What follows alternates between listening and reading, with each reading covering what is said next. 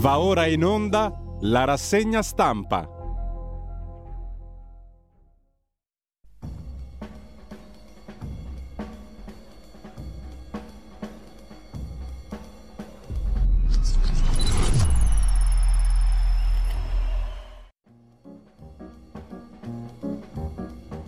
Cordiale buongiorno a tutte le ascoltatrici e a tutti gli ascoltatori da Giulio Cainarca e ben trovati all'appuntamento con la rassegna stampa. È lunedì 6 marzo, sono le 7.32, radiolibertà.net, la pagina Facebook di Radio Libertà.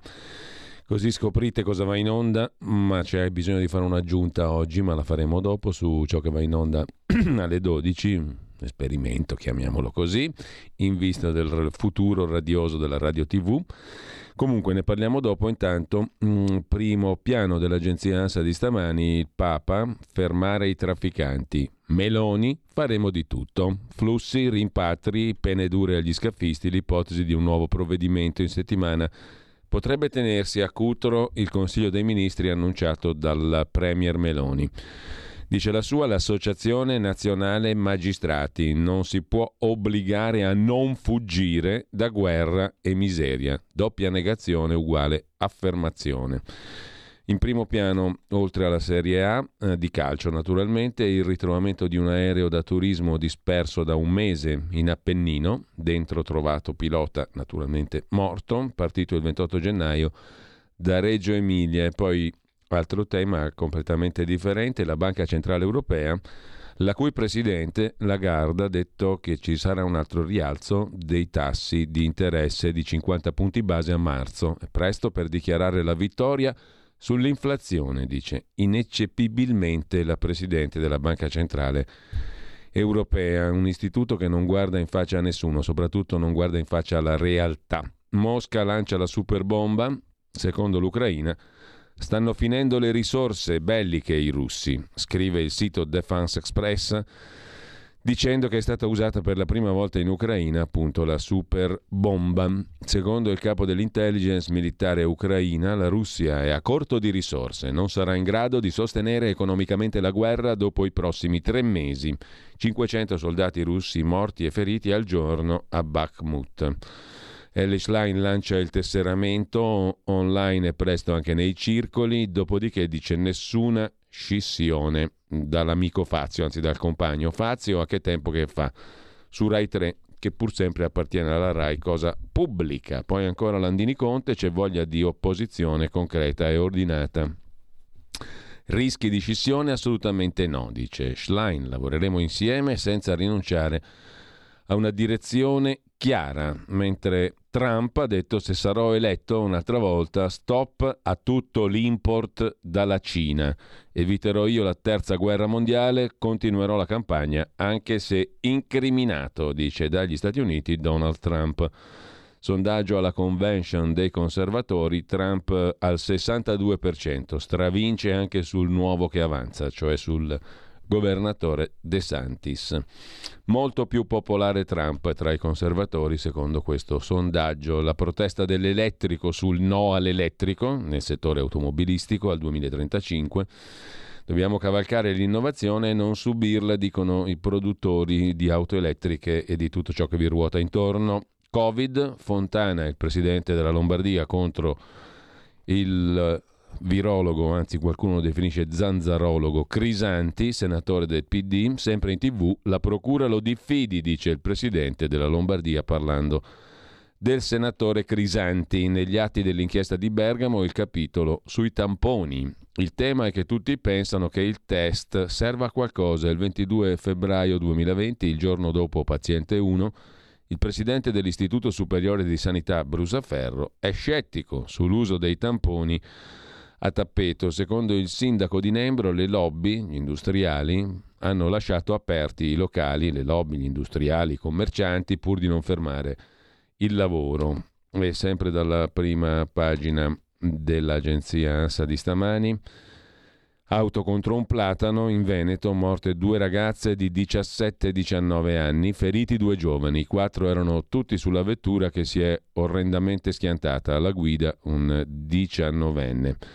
Meloni e Valditara a testa in giù davanti al liceo Carducci di Milano, è apparso l'altro giorno lo striscione, il preside della scuola dice no alla violenza, la lettera del preside che parla di gesto di qualche isolato ma brutale e violento.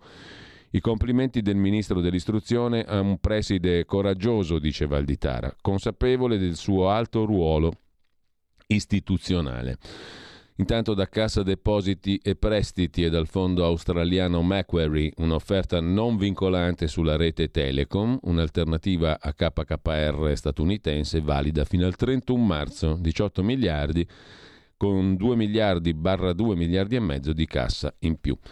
Ce la ricompriamo, la famosa rete della Telecom, dopo averla regalata a lor signori, da Agnelli a tutti gli altri in avanti fino ad oggi.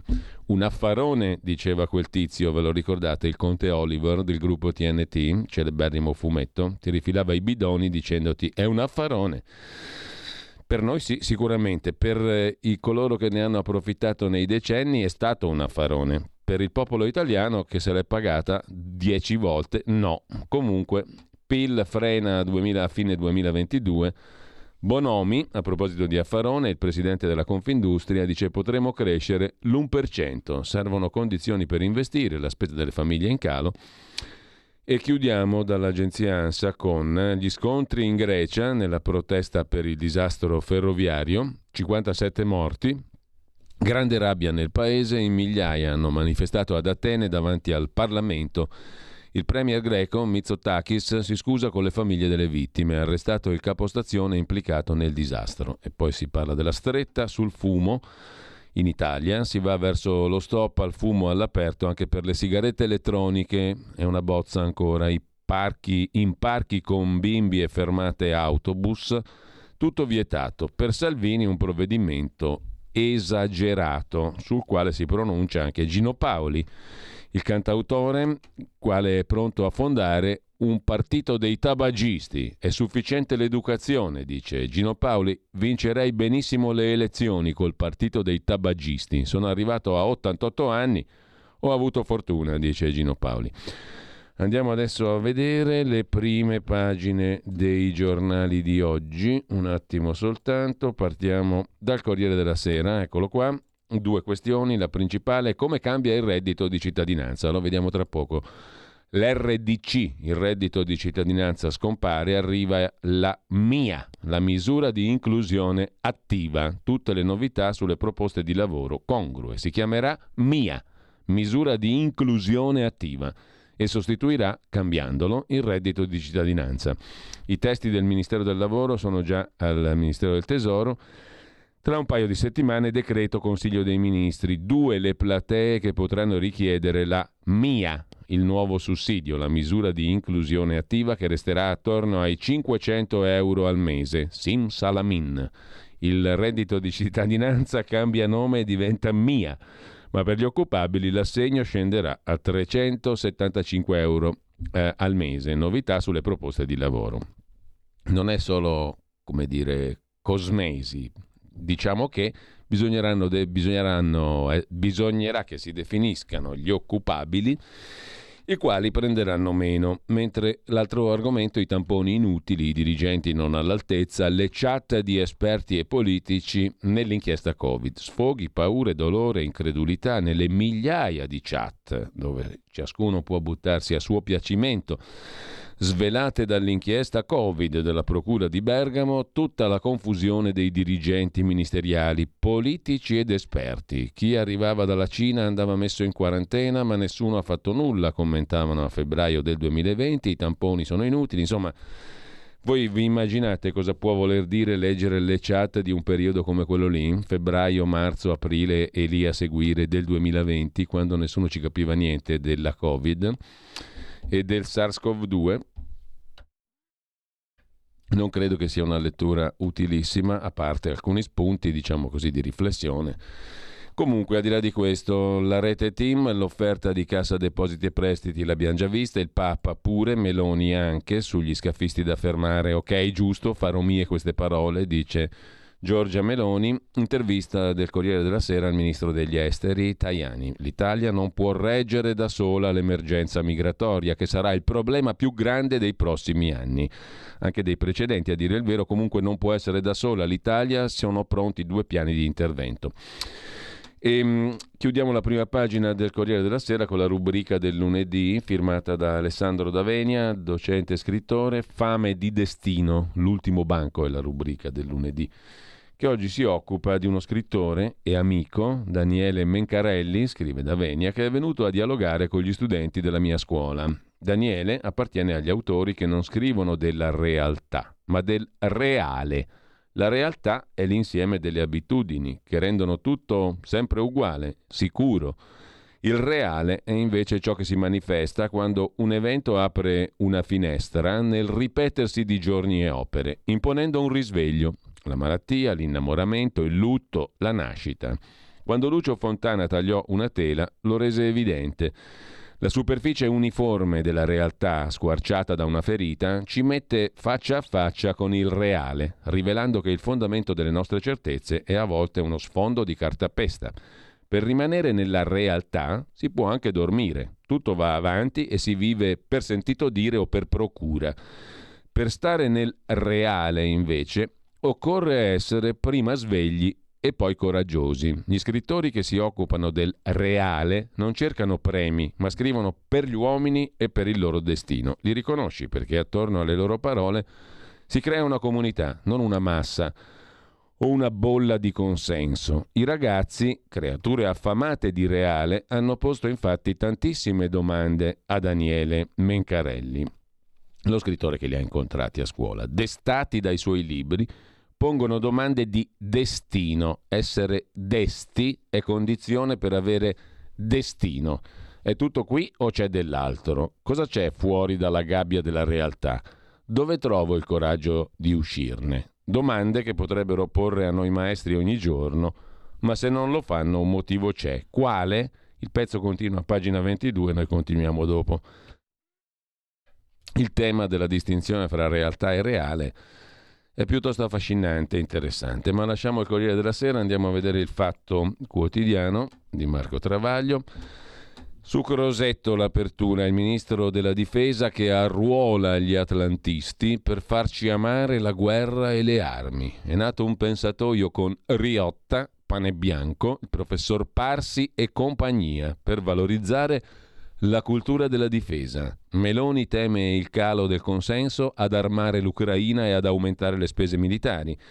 E il ministro Crosetto corre ai ripari. Un pensatoio o think tank, come si dice, quasi del tutto filo nato, inclusi gli schedatori di putiniani.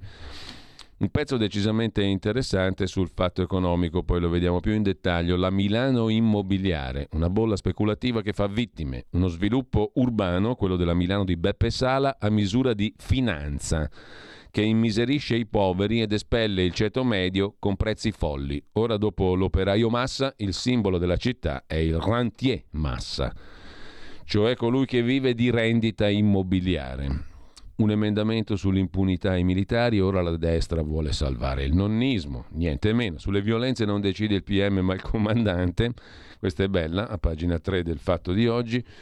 E poi l'inchiesta con la testata francese Mediapart, il dramma dei siriani perseguitati da Assad, Turchia e terremoto. 40.000 profughi, senza meta. Il ministro Schillaci, che vuole vietare il fumo all'aperto in parchi, stazioni e fermate, la Lega dice che esagera, scrive il fatto nella frase sopra la testata, e avrebbe ragione la Lega se non fosse finanziata da Vaporart, cioè dalle sigarette elettroniche. E sempre dalla prima pagina del fatto di oggi, partita la campagna in, negli Stati Uniti, i conservatori, il partito repubblicano Trump, la pace con Putin e basta importazioni dai cinesi. Sono due delle parole d'ordine di eh, Trump, di Donald Trump. Con questo lasciamo la prima pagina del fatto, andiamo a vedere il giornale che apre con un titolo a tutta pagina Compagni che sbagliano, ipocrisia rossa alla sinistra che ogni giorno denuncia il pericolo fascista, solo dopo 24 ore si accorge con imbarazzo delle violenze degli anarchici a Torino. Vedremo poi la cronaca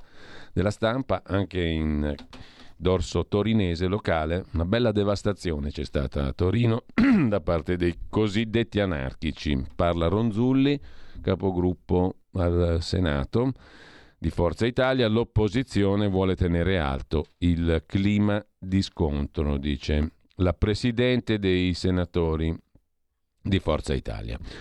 In primo piano anche Crisanti che specula sull'inchiesta Covid con l'ira del presidente Fontana che dice questo è sempre in tv, basta tv. E l'immigrazione, Papa Francesco fermare i trafficanti di uomini, ma c'è anche la figlia dell'atleta Fiona May, Larissa Iapichino, che ha battuto il record della mamma, salto d'argento agli europei, primato italiano di salto in lungo. La garda alle banche, giù i mutui sull'aumento dei tassi, cioè io ti aumento i tassi ma te mi devi far diminuire i mutui. Ragionamento ineccepibile e poi l'attacco sguaiato dell'Associazione Nazionale Magistrati a Piantedosi. Hanno il diritto di partire i migranti, dicono i magistrati italiani per competenza naturalmente e sempre dal primo piano andiamo a vedere la prima pagina del giorno, quotidiano nazionale, giorno nazione, resto del Carlino. Due titoli, flussi e lotta agli scafisti, il piano Meloni. Il governo lavora un pacchetto migranti, cioè il decreto flussi, quanti immigrati facciamo regolarmente entrare in Italia da varare nel Consiglio dei Ministri, che si terrà a Cutro l'appello del Papa a fermare i trafficanti e le falle nei soccorsi. Quali sono le regole di ingaggio della Guardia Costiera se non c'è alcun SOS? Si decide caso per caso.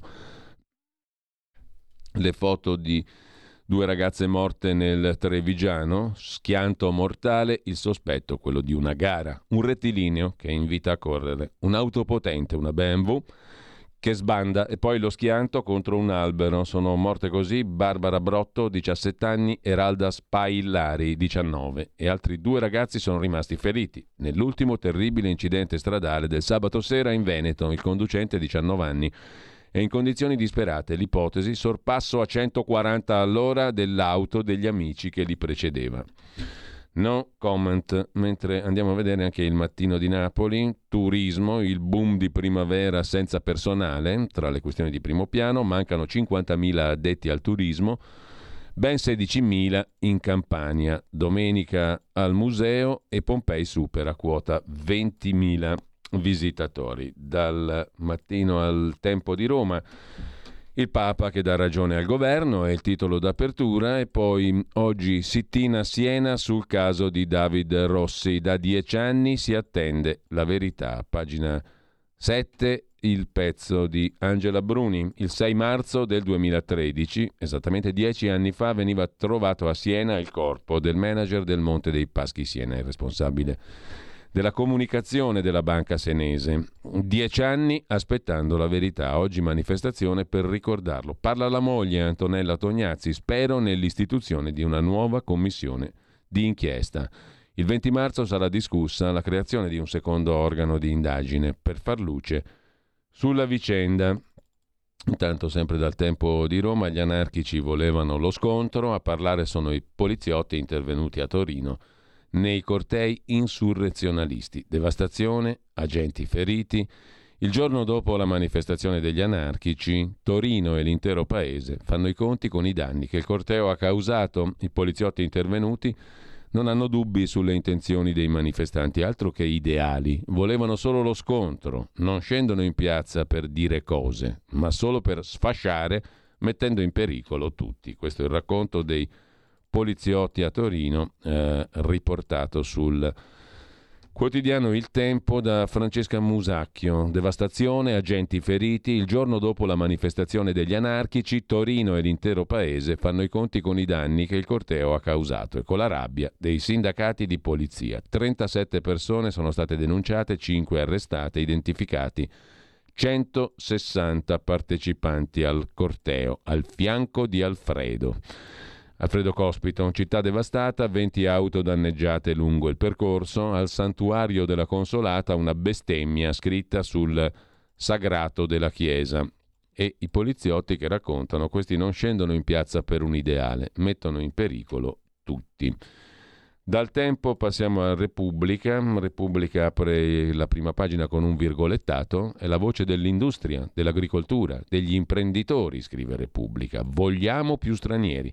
O meglio, ci servono, il verbo è interessante, ci servono se non servono, a cosa serve il servo se non serve? Giusto appunto, no? Diceva Totò. Ci servono immigrati, vogliamo più stranieri.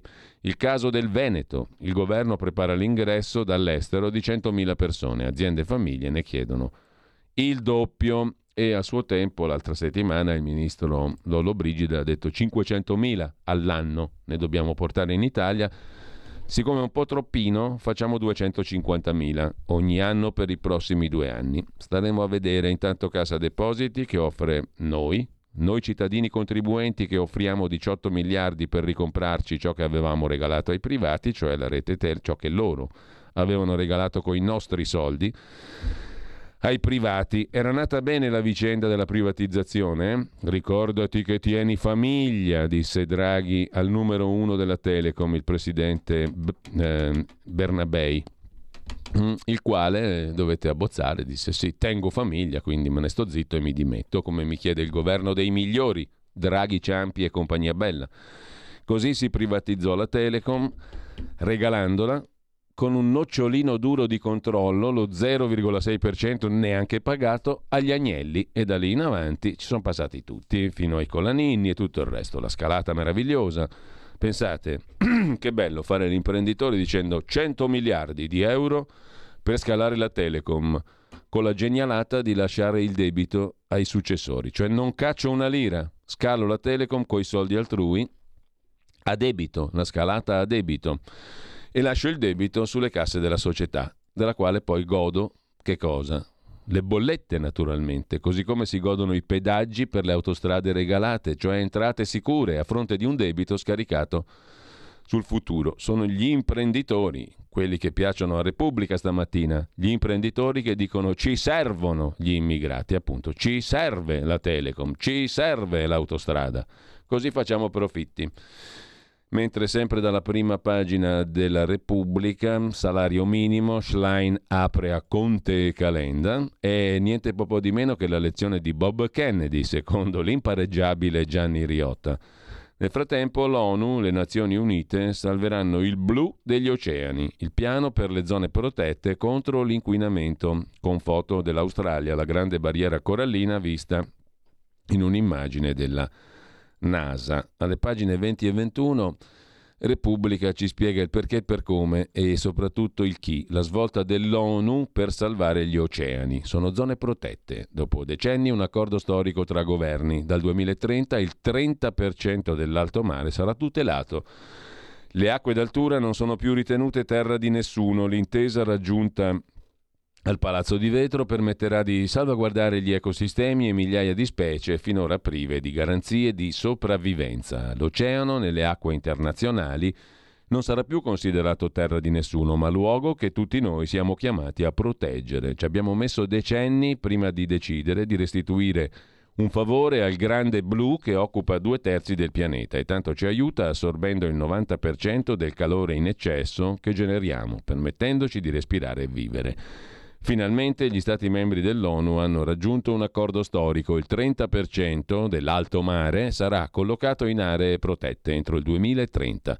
La mossa permetterà di tutelare ecosistemi e salvaguardare migliaia di specie, finora prive di garanzia di sopravvivenza. Il mare produce il 50% dell'ossigeno che respiriamo, assorbe il 90% del calore in eccesso del pianeta, scrive Repubblica in prima pagina, mentre c'è il J'accuse a chiudere la prima pagina dell'attore Pier Francesco Favino, i nostri attori in balia degli Stati Uniti. Sarebbe un peccato se le persone non si accorgessero che sta arrivando qualcosa di diverso che non si vedeva da tanto tempo. È la criptica frase che apre la conversazione con l'attore che lancia l'allarme, i nostri attori in balia degli Stati Uniti. Qualunque cosa voglia dire risuona assai bene. Così dalla stampa passiamo... No, eravamo a Repubblica, andiamo alla consorella, con calma. La consorella Agnelli Elkan, la stampa di Torino, apre con la nuova stretta sui migranti, Meloni stoppa Piantedosi. Via Crucis sulla spiaggia dei parenti delle vittime di Cutro che fanno causa allo Stato. Hanno imparato subito. Il Viminale rivuole i vecchi decreti di sicurezza e Palazzo Chigi dice rimpatrieremo le salme. Gino Paoli fonderà il partito dei tabagisti, dei fumatori contro i divieti che si allungano pericolosamente all'orizzonte. E poi ancora Massimo Cacciari che riflette sul conflitto in Ucraina, ci vuole una Pax romana per mettere fine alla guerra infinita. Pax romana intesa come quella degli antichi romani naturalmente. Cosa collega l'ennesima tragedia del naufragio del barcone di migranti? Solo il 14% sbarca da noi con simili mezzi, con la guerra in Ucraina. Entrambe triste testimonianze dell'impotenza dell'Europa ad affrontare le crisi globali. Primo piano PD, Schlein conferma siamo con Zelensky, con l'Ucraina, con il presidente Zelensky e poi ancora, sempre dalla prima pagina della stampa di Torino, madri in affitto, serve una legge. Circa due anni fa a Roma, manifestazione a Montecitorio per la gravidanza per altri, solidale, organizzata dall'associazione Luca Coscioni e altri, scrive Filomena Gallo, incontrammo L'allora onorevole Giorgia Meloni, la senatrice Isabella Rauti. Con noi c'era un gruppo di giovani donne affette dalla sindrome di Rokitansky, ragazze a tutti gli effetti fertili, scrive in prima pagina sulla stampa Filomena Gallo, che poi si occupa di questo. Occorre una legge logica e libera. La gestazione per altri è una grande chance. Occorre tenere il passo con l'avanzamento della ricerca e le tecniche di fecondazione assistita. Filomena Gallo è avvocata e segretaria dell'associazione Luca Coscioni. Con ciò siamo alla prima pagina della stampa e andiamo a vedere la prima pagina della verità di Maurizio Belpietro, il capo di gabinetto di Speranza eh, che diceva che la Covid allunga la vita a Conte. Le carte di Bergamo svelano l'uso politico dell'emergenza sanitaria agli atti dell'inchiesta gli sms di Zaccardi, tecnico del ministro Speranza. Poco dopo lo scoppio della pandemia spiega gli effetti sul governo e dice che Giuseppi sfrutta la cosa, vuole arrivare a fine anno con dichiarazioni e DPCM per colpire Salvini. In Gran Bretagna il titolare della salute ordinava di spaventare a morte le persone, scrive la verità. Il pezzo principale di Francesco Borgonovo dedicato a Goffredo Zaccardi, potente capo di gabinetto di Roberto Speranza. La pandemia allunga la vita del governo. Conte vuole arrivare a fine anno coi DPCM per colpire Salvini e ad Arcuri confessava è un ministero debole. Testa a tutti? La cazzata del secolo, sempre dalle chat famose. Eh, il paese era in mano a degli incompetenti, sentenzia sulla base delle medesime chat il direttore Maurizio Belpietro. Le indagini confermano che gli esperti erano in realtà degli sprovveduti, come Guerra, OMS, Organizzazione Mondiale Sanità, che riteneva stupido fare i tamponi, la cazzata del secolo. Nel frattempo Giuseppi e compagnia sfruttavano il caos per regolare i conti con gli avversari. Le virostar in tv ostentavano certezze, dimostrando una presunzione di gran lunga al di sopra delle loro conoscenze scientifiche. Mentre l'emergenza peggiorava, scrive Belpietro, nei palazzi si facevano calcoli politici per salvare le poltrone. Ora invece è gara a scaricare le colpe.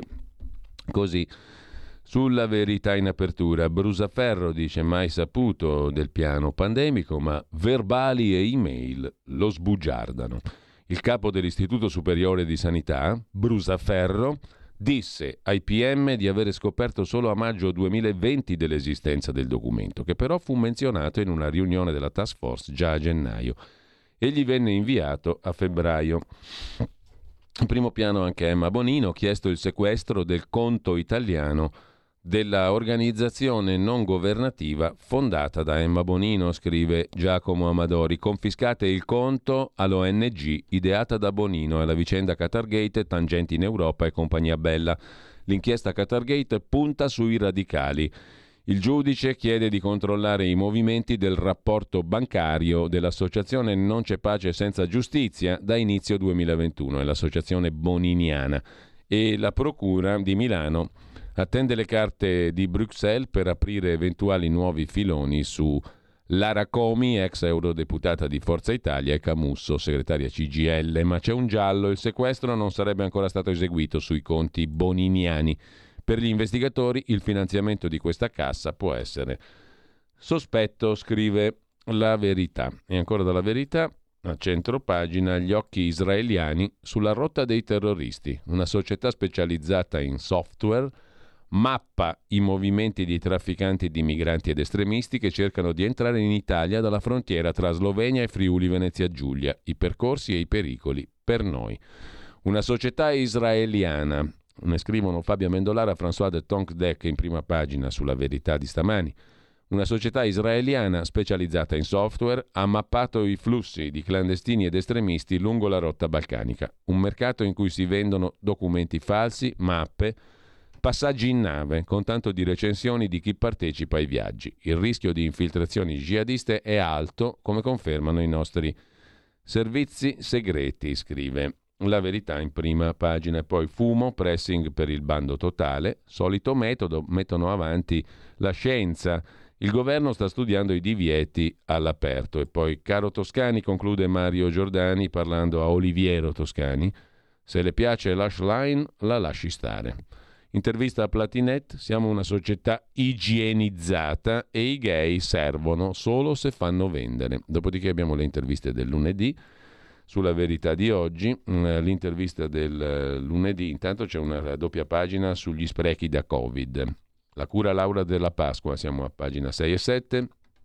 In Puglia e in Campania gli ospedali costruiti durante la pandemia venivano presentati come fiori all'occhiello. Oggi sono vuoti, senza personale medico, senza pazienti e le apparecchiature per il lungo inutilizzo rischiano di guastarsi. Beffa finale, oltre alle decine di milioni già sborsati, bisogna continuare a pagare le bollette. Il padiglione di Bari, per esempio, costa troppo perfino smantellarlo. Segue l'intervista di Carlo Cambi, pagina 8, a Nicola Molteni, che vedremo più dettagliatamente dopo. Bisogna subito ripristinare i decreti sicurezza di Salvini, dice il sottosegretario leghista all'interno. Piantedosi non si tocca, contro di lui la sinistra strumentalizza perfino i morti. Le organizzazioni non governative, le ONG, non possono portare i migranti dove vogliono. La Tunisia è al collasso, da lì nel 22 arrivarono in mille, quest'anno sono già 9.000. Chi parte dalla Turchia non va in Grecia perché là il contrasto è duro. E poi ancora dal primo piano della verità di oggi, per le interviste del lunedì, il pezzo, l'intervista, ma la vediamo anche questa più in dettaglio dopo, all'ambasciatore Sergio Romano che si occupa del conflitto russo-ucraino. L'uso dell'atomica non va escluso, ma forse proprio il rischio del nucleare costringerà Kiev e Mosca finalmente a parlarsi. L'Europa non ha voce in capitolo, può solo esprimere desideri. La Nato andava sciolta, ora è solo dannosa. Putin ora è più debole, ma in patria non ha rivali. I paesi dell'Est preferiscono un padrone, al di là dell'Atlantico, piuttosto che nel loro continente. C'è anche Fabio Dragoni che intervista Alessia Berlusconi, nipote di Silvio, che ha un bagno a Forte dei Marmi. Non hanno il mare, quelli del nord, e vogliono insegnarci come fare i balneari. I paesi del nord che si occupano delle licenze per i balneari. Troppi pregiudizi culturali su di noi, non chiediamo proroghe infinite. Con ciò lasciamo la verità citando peraltro, come sempre interessante, la doppia pagina del lunedì di Gemma Gaetani. Salute e benessere, oggi ci si occupa di tonno, tonno di qualità prodotto in Italia, conservato in vetro. Un'intervista a Lucia Di Mauro, figlia del fondatore di IASA. Ecco le differenze tra i pesci del Mediterraneo e quelli che arrivano da più lontano. Ma quel che più conta è la lavorazione, un'industria non di poco peso, quella del tonno in Italia. Lasciamo con questo la verità, andiamo a Libero che apre la prima pagina col titolo A tutta pagina crolla il muro delle bugie, le accuse del PD sul naufragio. Anche il Papa punta l'indice contro gli scafisti. Fermateli, dice Francesco. Il sindaco di Cutro difende Piantedosi, si è comportato bene. Sondaggio Ghisleri per gli italiani la morte degli immigrati non è colpa del governo e i paesi del Mediterraneo stanno col Viminale. Pietro Senaldi intervista Cottarelli, economi- economista e senatore del PD, perplessità nel PD sulla svolta grillina. Fausto Cariotti intervista Eugenia Roccella, ministra per la famiglia. L'ideologia fluida non tutela le donne. Il filosofo Corrado Ocone si occupa di Salvini e Schillaci, una sigaretta elettronica divide il governo, parla Tremonti, se l'auto verde ci lascerà tutti a piedi. Antonio Socci si occupa di Vaticano, che aiuta Giorgia e non la sinistra, il Papa contro gli scafisti, e di nuovo Fausto Carioti sulla lezione dei veri italiani ai politici falsi, il prof e il primo cittadino. Di che cosa ci si occupa qui? Della questione delle scritte a Milano al liceo Carducci con le foto di Meloni e Valditara a testa in giù. Ma quale merito? La vostra è solo violenza con la A degli anarchici che si rivoltano nelle tombe, gli anarchici, quelli veri. Dopo la follia antifascista a Carducci c'è un preside che fa il preside un preside, quello del liceo Carducci di Milano, sostenuto dagli studenti, che censura gli striscioni con il Premier a testa in giù. Plauso di Valditara. Si è eroi oggi a fare le cose normalissime, cioè a dire che non è bello mettere dei ministri a testa in giù con slogan violenti. È eroico oggi dire questa cosa, mentre Schlein da aria fritta a calamità, un ritratto con previsione di Vittorio Feltri, ora è aria fritta, diventerà una calamità. Non saranno criminali, invece, scrive Claudia Osmetti a proposito di Conte, Speranza, l'inchiesta sulla Covid, ma neppure dei geni. L'inchiesta getta ombre su Conte e Speranza, ma non su Fontana, scrive Libero. Che adesso lasciamo per andare al quotidiano dell'editore svizzero, fiscalmente residente in Svizzera, Carlo De Benedetti, sempre si è lodato per l'Olivetti e per tante altre belle iniziative imprenditoriali che tanto lustro hanno dato alla patria. Il suo quotidiano, il domani, oggi si occupa della libertà di stampa sotto attacco. Il governo Meloni porta i giornalisti in tribunale e presenta una riforma che non risolve nulla. Ecco perché è un problema per tutta la democrazia. Il quotidiano di Confindustria, il Sole 24 Ore del lunedì, apre con l'allarme su che cosa? Stress, ansia, disagio. Le regioni in campo per avere psicologi di base. La popolazione italiana è sempre più fragile psicologicamente. Mobilitazione dalla Toscana alla Campania. Il ministro Schillaci dice la misura è sotto esame, il bonus psicologico da giugno. A disposizione ci sono solo 5 milioni, quindi cari italiani vi tenete le vostre ansie e non rompete le pelotas, non c'è quattrino per le vostre ansie psicologiche. A centro pagina qualcosa di più concreto, la siccità, un record negativo nelle scorte idriche, deficit di precipitazioni del 21% negli ultimi 5 mesi, più alto rispetto al 2022. Poi l'occupazione femminile che torna ai livelli pre-Covid, ma come al solito il sud e le isole restano indietro. E andiamo a vedere anche la prima pagina di Italia Oggi 7, diretta da Marino Longoni la cybercriminalità che fa male. Il 14% delle aziende ha subito interruzione del servizio, ritardi nell'operatività o danni reputazionali. Non a caso sono triplicati i corsi di sicurezza informatica. Una dipendenza molto pericolosa, commenta il direttore Longoni. Nel 22 un'impresa medio-grande su tre e una piccola e media impresa su sei hanno dichiarato di aver subito attacchi o intrusioni dall'esterno. Non è poco eh, il dato. Una su tre fra le imprese medio-grandi, una su sei fra quelle piccole. Hanno subito attacchi con conseguente indisponibilità dei servizi, distruzione o corruzione dei dati o divulgazione di dati riservati. Sono dati che fanno rabbrividire, scrive giustamente Longoni, anche perché mostrano una crescita esponenziale. Sono più del doppio rispetto all'anno precedente Ora il problema comincia a essere percepito a tutti i livelli e non è un caso se i corsi universitari di sicurezza informatica sono triplicati in un anno e nel 2023 la cyber security emerge come la priorità di investimento digitale delle imprese italiane, grandi e medie.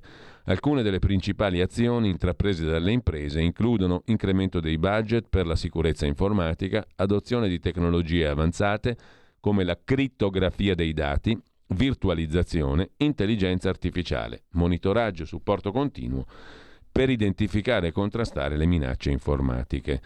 A pagina 3, a pagina 44 e a pagina 2 l'approfondimento sulla cybercriminalità che fa molto male alle imprese, dall'argomento di apertura di Italia Oggi 7. Andiamo a dare un'occhiata anche al quotidiano avanti.it è stimolante e interessante questo piccolo quotidiano che si rifà alla storica testata dell'Avanti, il quotidiano socialista, e che si occupa oggi del mondo dei giornali, di cui ci occupiamo tutti i giorni con la rassegna stampa da 26 anni a questa parte. Svendita Jedi a nord-est, cambiano i padroni, ma non la propaganda, scrive Emanuele Quarta. È in corso una significativa operazione di compravendita dell'editoria italiana che vede coinvolti diversi soggetti e numerose testate. La trattativa per la vendita delle testate del nord-est del gruppo Gedi, Agnelli Elkan Repubblica Stampa, procede e gode dell'intercessione di Luca Zaia, presidente del Veneto, che si è seduto al tavolo con una schiera di imprenditori, tra i quali Enrico Marchi, già patron di Banca Finint e proprietario dell'aeroporto di Venezia, che nutrirebbe un certo interesse nell'acquisto dei giornali locali del gruppo Gedi che era il gruppo di Carlo De Benedetti, appunto, e poi passato agli Agnelli. Ce ne sono tanti di quotidiani locali della famiglia Agnelli-Elkan, in vista del 2025, che potrebbe vederlo papabile candidato alle regionali. Enrico Marchi. La famiglia Angelucci ci prova invece con il giornale e la verità, anche se sul giornale vorrebbe mantenere Berlusconi una quota, sulla verità sta cercando Berlusconi di dissuadere il direttore Belpietro dal cedere alla corte dei signorotti del settore sanitario laziale. Nel frattempo però pare che Maurizio Belpietro abbia già ricevuto le avance anche di Danilo Iervolino, già sbarcato nel mondo dell'editoria con l'acquisizione del settimanale L'Espresso che veniva appunto dalla De Benedetti Agnelli Elkan. Danilo Iervolino è a capo del gruppo Multiversity, di cui è amministratore delegato Fabio Vaccarono e che potrebbe invece mettere le mani su Il Sole 24 Ore nel campo della formazione executive. L'azienda è proprietaria delle università telematiche Pegaso dello Iervolino, e che è il proprietario nuovo dell'Espresso e a fine settembre aveva già avviato una partnership col gruppo Sole 24 Ore, con l'intento di affermarsi come uno dei riferimenti più importanti del panorama europeo nel business della formazione e educazione. Insomma, un grande giro d'affari con gruppi editoriali in crisi e giornali che passano da una mano all'altra, rimanendo sempre nell'area Confindustria o grandi società finanziarie. Se ancora qualcuno si chiede, commenta su avanti.it Emanuele Quarta, perché i giornali italiani facciano pena dal punto di vista informativo, perché siano così di parte da apparire più mezzi di propaganda, leggendo i nomi dei proprietari odierni e dei probabili padroni futuri, forse una risposta questo qualcuno potrebbe darsela da solo.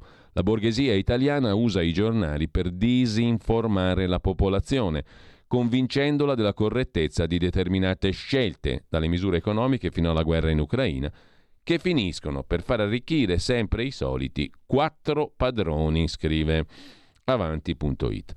Adesso, prima di andare a vedere gli articoli del giorno, mm, un po' di musica, ma a proposito di musica, mm, vedete visto esperimentino alle ore 12, siamo andati a fare una bella conversazione con mm, il direttore del Conservatorio di Milano, il maestro Emanuele Baggio e mm, Massimiliano, chiedo scusa, Massimiliano Baggio, partiamo bene, e con il maestro Massimiliano Baggio, direttore del Conservatorio di, di Milano.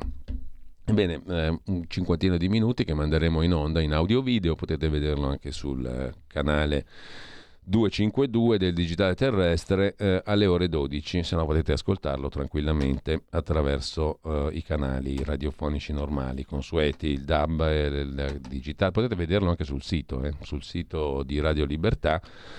Si può vedere ciò che abbiamo, è un esperimento, siccome vogliamo diventare una bellissima, meravigliosa radio tv, eh, nel futuro, evidentemente ci proviamo. Cominciamo da lì, da quello che abbiamo sotto mano di bello, di buono e non le solite menate. Comunque, mh, mm, vedete voi, se avete tempo alle ore 12 potete dare un'occhiata e anche un orecchio, un orecchio e un occhio, diciamo anche un paio di occhi e un paio di orecchi, alla conversazione con Massimiliano Baggio, il direttore, maestro e direttore del Conservatorio di Milano. realizzata da me e da Federico Borsari l'altra settimana. Quindi una cosa interessante, non le solite cose. Comunque, al di là di questo, eh, alle, mm, il primo piano, beh, prima, prima, un po' di musica, ma che tiriamo il fiato e facciamo respirare le corde vocali per segnalare un po' gli articoli del giorno da qui in avanti, gli articoli principali di, della giornata.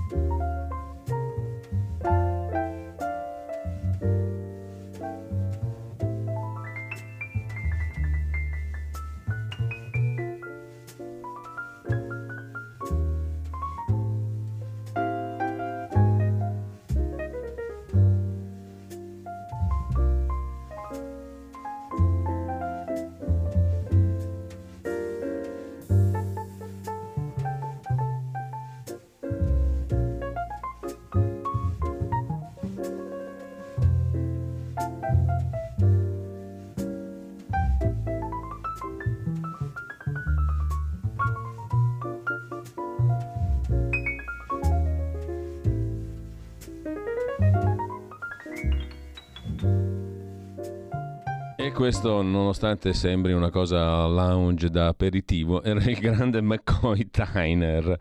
When Sunny Gets Blue. Eh, McCoy Tyner, un grandissimo pianista jazz, nato a Filadelfia nel 1938, moriva oggi nel 2020. Intanto torniamo, anzi andiamo ai principali articoli di giornata. Dopo aver visto le prime pagine, vi segnalo la guerriglia anarchica a Torino. Per ora nessun arresto, scrive la stampa. C'è un salto però di qualità, dicono gli esperti dell'antiterrorismo. La sentenza della Cassazione Cospito segna uno spartiacque nelle violenze. Caccia ai registi, sale la paura per blitz più radicali vent'anni dopo il caso Kamenish, amico di Cospito. Dopo una giornata a devastare, se ne stavano lì in disparte, a qualche metro dalla questura di Torino, ad aspettare copia degli atti o altri attivisti ancora trattenuti negli uffici. Poi l'orda anarchica ha lasciato la città con 37 denunce e 11 fogli di via. In 28 erano stati fermati dalla Digos nella giornata di sabato, durante l'attività di prevenzione. Erano arrivati da tutta Italia in solidarietà di Alfredo Cospito e da Spagna, Francia Germania, gli agenti li hanno bloccati in stazione o per strada, scrive la stampa di Torino stamani. Negli zaini petardi, maschere antigas, mazze, qualche martello. Altri cinque sono stati fermati durante gli scontri, nessuno arrestato. Volevano raggiungere il centro, Piazza Castello, ha detto il questore di Torino Ciarambino. Se così fosse successo, vi lascio immaginare le conseguenze. Il ministro dell'Interno, Piantedosi, ringrazia il personale delle forze di polizia che hanno gestito con equilibrio e professionalità la questione. Il ministro Crosetto chiede la linea del massimo rigore e le indagini proseguono per individuare i responsabili delle devastazioni. La manifestazione di sabato gli anarchici la organizzavano da mesi, da quando la scorsa estate, durante un presidio a Torino, circolavano volantini di minaccia contro la Digos e la magistratura torinese. L'anarchico Mantelli in radio l'ha ribadito a inizio marzo. Digos e Procura sono un tandem assassino. E ancora ha definito il procuratore generale Francesco Saluzzo come principale responsabile della detenzione di Cospito al 41 bis Pasquale Valitutti sabato pomeriggio ha rinnovato le minacce. Chi ha condannato a morte Alfredo verrà giustiziato. La violenza della manifestazione di Torino, scrive la stampa, era stata prevista dagli apparati di sicurezza non solo perché Torino è divenuta la città simbolo dell'anarchismo, ma perché dalla pancia di questo movimento si alzano brontolii che non fanno pensare a nulla di buono. Spiegano fonti dell'antiterrorismo che la sentenza di Cassazione ha segnato uno spartiacque. Basta guardare i siti d'area. Da quel momento sembra che abbiano deciso di non trattenersi più. Sul sito il rovescio, parole di fuoco, niente sarà più come prima. Con la freddezza dei boia hanno deciso di ammazzare Alfredo. La democrazia si risolve in questo: inchieste, spettacolarizzazioni mediatiche, sentenze di morte. Questi documenti fanno presagire un salto di qualità, scrive la stampa. Il percorso è chiaro, secondo gli analisti dell'antiterrorismo, le manifestazioni potrebbero diventare sempre più violente e però quel che spaventa di più è una stagione di attentati. Gli anarco-insurrezionalisti sono fantasiosi nella ricerca degli obiettivi, ma seguono moduli abbastanza consolidati. Il rimbalzo continuo tra detenuti e militanti. Qualcosa che si è già visto dieci anni fa.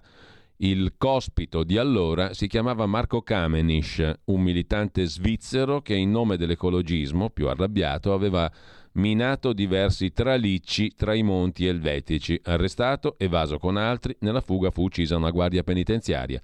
Kamenisch si rifugiò in Italia. Anni dopo i carabinieri lo arrestano dalle parti di Sondrio dopo un conflitto a fuoco. Ebbene, nel 2012 Kamenisch avvia lo sciopero della fame. Non era una cosa spontanea, ma orchestrata. Un altro leader dell'anarchismo, lo spagnolo Silva da Pomba, detenuto in Germania, inizia anche lui lo sciopero della fame per solidarietà. In Italia e Grecia cominciano a viaggiare pacchi bomba, colpite l'Università Statale di Milano, un centro di detenzione per immigrati a Gradisca, nel Friuli.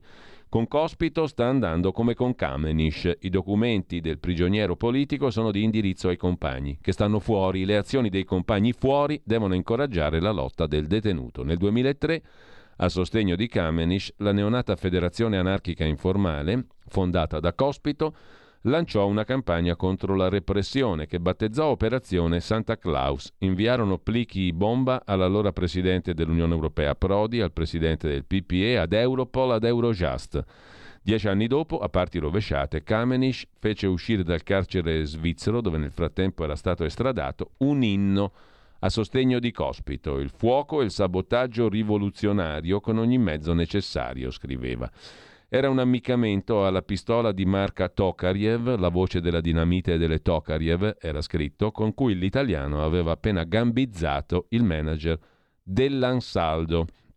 Sono trascorsi vent'anni e di nuovo una mano anarco-insurrezionalista ha inviato un pacco bomba quest'estate alla sede della società Leonardo, più di recente al Tribunale di Pisa. Segue il commento di Paolo Griseri su Torino sfregiata, l'amaro giorno dopo di chi è stato aggredito senza motivo dalla furia delle proteste in strada. Il centro città devastato dal cuore cattolico della Consolata all'obelisco laico di Piazza Savoia. Due occhi di ghiaccio mi guardavano fissi, persi nel vuoto, indifferenti. La mattina dopo Pierluca ne parla come se la ragazza fosse ancora lì, dall'altra parte del vetro, a cercare in tutti i modi di sfondare la barriera di cristallo ed entrare nel suo negozio. Sembrava giovane, aveva un passamontagna, una grossa pietra appuntita. Batteva contro il vetro, urlando insulti in inglese. Di fianco a lei altri due ragazzi con casco e bastoni. Il vetro resiste e i colpi lo riducono a una ragnatela. Urlavo anch'io, la fissavo, gridavo basta, basta con i palmi delle mani rivolti verso di lei.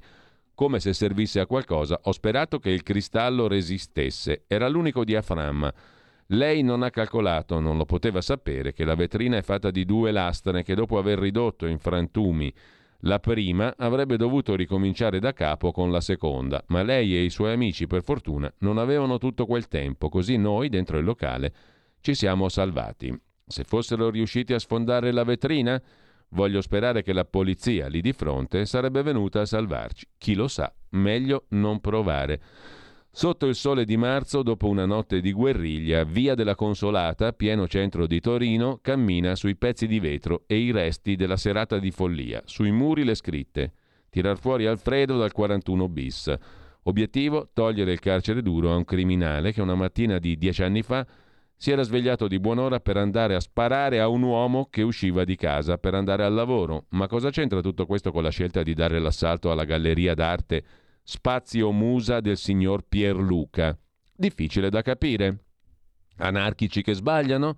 È quasi certo, scrive Paolo Griseri sulla stampa di stamani, che se Alfredo Cospito fosse stato tra loro avrebbe aiutato la ragazza dagli occhi di ghiaccio a sfasciare le vetrine. In fondo, nella sua carriera di terrorista, ha fatto ben di peggio. Nei condomini che si affacciano sulla via ci si scambiano i video della serata. Lo vedi quello che si toglie il passamontagne? Lo avevo insultato, quel bastardo. Piccoli eroismi di una comunità aggredita senza motivo. Nel filmato la signora inveisce dal balcone rivolta ai caschi neri Codardi, conigli, toglietevi il casco se avete coraggio. La risposta, il fragore cristallino delle vetrine dei negozi che vanno in frantumi.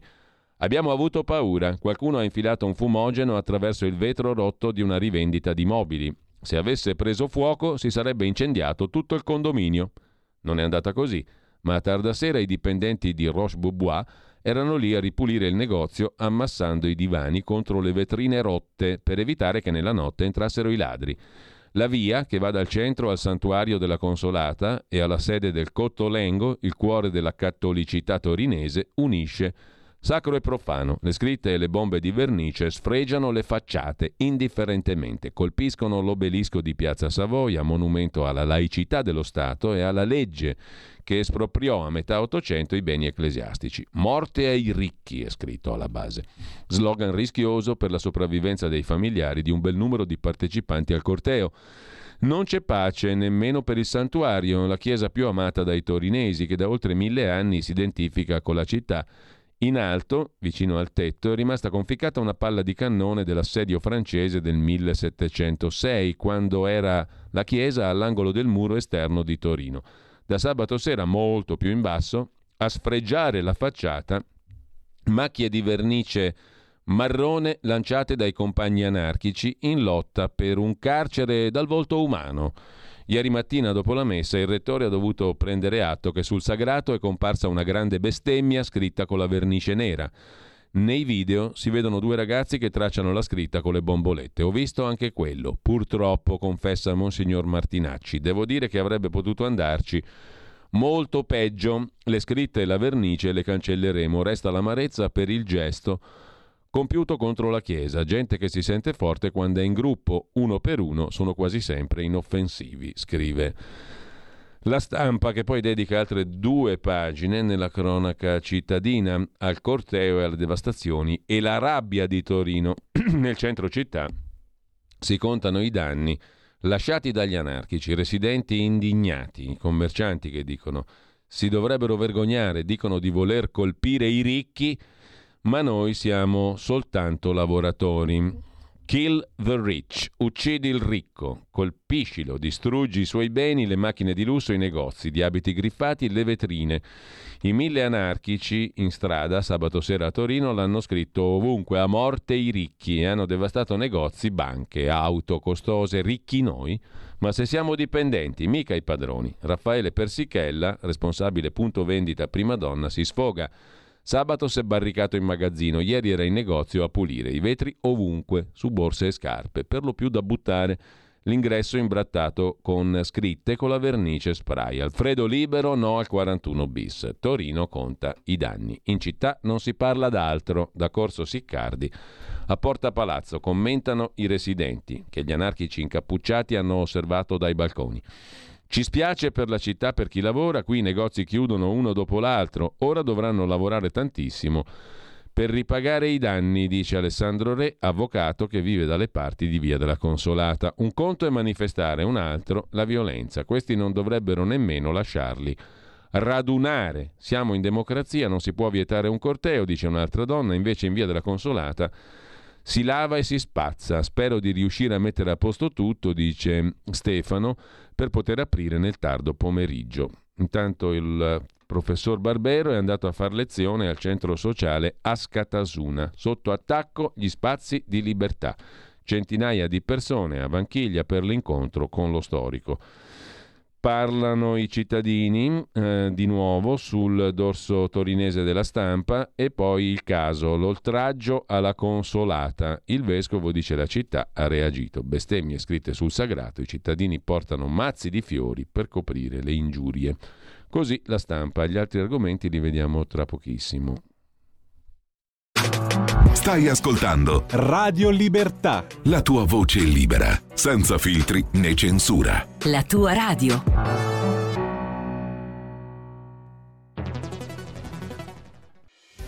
Quotidiano di Sicilia, il quotidiano d'Italia, l'informazione che ribalta i luoghi comuni, una vera visione dei fatti, l'Italia vista da sud. Ogni siciliano che vive in Italia e nel mondo è una risorsa, è protagonista della crescita della nostra nazione. Dai forza alla crescita della nostra isola, abbonandoti al QDS digitale più archivio a soli 99 euro annui. Quotidiano di Sicilia, il quotidiano d'Italia, una scelta di valore.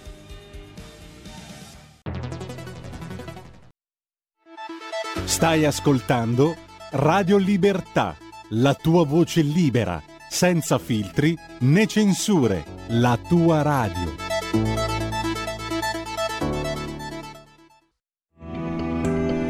Il meteo.it presenta le previsioni del giorno. Torna a diminuire la pressione atmosferica sull'Italia con il tempo che andrà via via peggiorando nel corso della giornata, quantomeno su buona parte delle nostre regioni. Al mattino avremo solo precipitazioni sparse, più probabili sui rilievi del nord, tra la Liguria e l'Alta Toscana, nonché sulle coste tirreniche. Ma il tempo peggiorerà soprattutto nel pomeriggio, con piogge via via più diffuse al nord e sulle regioni tirreniche fino alla Campania, nonché in Sicilia. Neve dai 1200 metri di quota andrà invece meglio altrove. Per ora è tutto da ilmeteo.it dove il fa la differenza anche nella nostra app. Una buona giornata da Lorenzo Tedici. Avete ascoltato le previsioni del giorno. E allora dal Corriere della Sera di oggi c'è l'anticipazione in primo piano, pagina 1 e poi pagina 2, della novità in due settimane, in un paio di settimane, scrive il Corriere della Sera, la ministra del Lavoro Calderone porterà in Consiglio dei Ministri il decreto legge per riformare il reddito di cittadinanza. Le parti sociali seguono il dossier con preoccupazione. Il sussidio per i poveri non sparirà anche per i cosiddetti occupabili, cioè coloro che potrebbero lavorare. Verrà sostituito però da uno strumento che dovrebbe essere in acronimo MIA, cioè misura di inclusione attiva. La misura scatterà già quest'anno dopo i sette mesi di proroga accordati ai beneficiari del reddito di cittadinanza con la legge di bilancio 2023. La MIA, la misura di inclusione attiva, si dovrebbe poter chiedere da agosto, realisticamente dal primo settembre, i potenziali beneficiari verranno divisi in due platee, famiglie povere senza persone occupabili e famiglie con occupabili. Le prime sono le famiglie dove c'è almeno un minorenne o un anziano over 60 o un disabile. Le seconde quelle dove non ci sono queste situazioni, ma un soggetto tra i 18 e i 60 anni d'età, cioè occupabile. In sostanza gli occupabili, stimati in 300.000 nuclei monofamiliari più 100.000 nuclei con più membri, che beneficiano dell'attuale reddito al massimo per sette mesi nel 23 e comunque non oltre il 31 dicembre, scaduta la prestazione, potranno presentare domanda per la nuova misura di inclusione attiva, la MIA, che però per loro, per gli occupabili, sarà meno generosa e avrà una durata inferiore rispetto al reddito di cittadinanza. L'assegno sarà di 375 euro per chi vuole lavorare e anche alla mia, di cui beneficeranno le famiglie senza persone occupabili. Sarà meno generosa e avrà durata inferiore rispetto all'attuale reddito, appunto, e alla nuova misura per le famiglie senza persone occupabili. Tuttavia, anche per questi nuclei composti di poveri senza possibilità di inserimento nel mercato del lavoro, la riforma prevede una stretta, scrive il Corriere. Queste famiglie continueranno a ricevere un sussidio, la mia appunto, il cui importo base per un single dovrebbe restare di 500 euro al mese come nel reddito. C'è discussione sulla quota aggiuntiva nel caso in cui il beneficiario debba pagare l'affitto. Il reddito prevede fino a 280 euro al mese. Con la mia questa quota potrebbe essere alleggerita. Insomma, però si vedrà perché la questione è una, o meglio, l'innovazione verrà portata in Consiglio dei Ministri eh, entro due settimane, scrive il Corriere della Sera. Quanto a, alla fotografia, c'è una tabella sul, n, sui nuclei percettori di reddito di cittadinanza o pensione di cittadinanza al gennaio del 23, cioè aggiornati. Il numero delle famiglie in totale è di 1.160.000 famiglie, 232.000 al nord, 172.000 al centro, 755.000 e 800 sud e isole. Il numero di persone coinvolte in totale 2.468.000, 1.725.000 di questi sono al sud, 420.000 al nord, 323.000 al centro. L'importo medio mensile in Italia totalmente è di 562 euro, 488 al nord, 518 al sud, 595,71 euro eh, 400, 518 al centro, chiedo scusa, e 595 al, nel sud e nelle isole, scrive il Corriere della Sera. I nuclei percettori di almeno una mensilità di reddito di cittadinanza o pensione di cittadinanza nell'anno sono stati nel gennaio del 23 1.160.000 famiglie e 2.468.000 famiglie persone, giusto appunto, eh, cittadinanza delle famiglie beneficiarie di reddito o pensione di cittadinanza nel 23, cittadino italiano 1.035.000, numero di famiglie, numero di persone coinvolte 2.180.000, 564 l'importo medio, cittadini europei 41.000, cittadini extracomunitari con permesso di soggiorno europeo 81.000. Questo è il totale. Arriviamo in totale comunque al numero di persone coinvolte di 2.468.000 per 1.160.000 nuclei familiari. È la fotografia a gennaio del 23 del reddito o pensione di cittadinanza. Per quanto riguarda la vicenda Cassa Depositi e Prestiti, l'abbiamo vista prima la Cassa Depositi che vuole la rete Telecom, un'offerta da 18 miliardi per sfidare il fondo americano KKR, la proposta è di Cassa Depositi e Prestiti e del fondo australiano Macquarie che prevede una parte maggiore in contanti. Staremo a vedere. Ci si ricompra ciò che abbiamo regalato, un affarone giusto appunto, mentre c'è da segnalare anche oggi un, qualche articolo dedicato a Ellis Line tra i quali vi segnalo quello di Ruben Razzante sulla nuova bussola quotidiana. Anche per l'oblio la sinistra usa il doppio pesismo, riaffiorano sul web vecchi post al veleno della neoeletta segretaria del PD, diretti anche contro coloro che adesso ne hanno favorito la vittoria alle primarie. Ma la sinistra, anche per oblio e gogna mediatica, usa due pesi e due misure. Se il caso riguarda gli avversari, attacca. Se imbarazza i propri ambienti, sorvola. La rete è impietosa, riporta sempre alla memoria frasi ed esternazioni del passato. Nello spazio virtuale nulla si cancella, scrive Razzante. Se ne sta accorgendo anche la neoeletta segretaria del PD Schlein che non ha fatto in tempo a ripulire i suoi profili social ed è diventata lo zimbello di quanti anche nel suo partito non hanno digerito la sua elezione alla guida del PD. Ci sono social che nel diario ripropongono i ricordi del passato. Quando però si è personaggi in vista, alcuni particolari possono risultare ingombranti o dannosi. Ellis Line ha una fortuna, che i suoi sproloqui dell'ultimo decennio sono riaffiorati solo a elezione avvenuta, altrimenti più di qualcuno, forse, non l'avrebbe votata. Verrebbe da chiederle se avrebbe scritto, tornando indietro, quei tweet e avrebbe espresso quei giudizi così tranchant sui leader del suo partito che negli ultimi mesi si sono fatti in quattro per farle vincere le primarie. La Schlein di dieci anni fa non è molto diversa da quella che un minuto dopo l'incoronazione già chiedeva le dimissioni del ministro dell'interno Piantedosi. Sono i contenuti delle sue accuse a lasciar basiti. Qualche esempio. In risposta a un tweet del 2013 in cui veniva data notizia di un governo possibile a guida Enrico Letta o Angelino Alfano, Schlein va giù pesante con Letta. Se fanno premier Enrico Letta con tutti i danni che ha già fatto da solo nel PD, la marcia su Roma la faccio io. Ma come? Una che vive di antifascismo rispolvera l'immagine della marcia su Roma per attaccare i vertici del suo partito, ma le perle del passato digitale di Schlein sono innumerevoli. Nel 2013, quando sosteneva Civati, la Schlein criticò la prospettiva di larghe intese centrosinistra-centrodestra e attaccò Dario Franceschini e Francesco Boccia, che una settimana fa ha abbracciato in diretta dopo la vittoria alle primarie, visto che la deve a loro. Di Franceschini diceva che era parte della vecchia dirigenza di riciclati da Matteo Renzi. Dopo il giuramento di Franceschini come ministro della cultura nel governo Renzi, Schlein ironizzò sul trasformismo, visto che Franceschini era stato ministro nel precedente governo Letta, di cui l'epiteto di riciclato.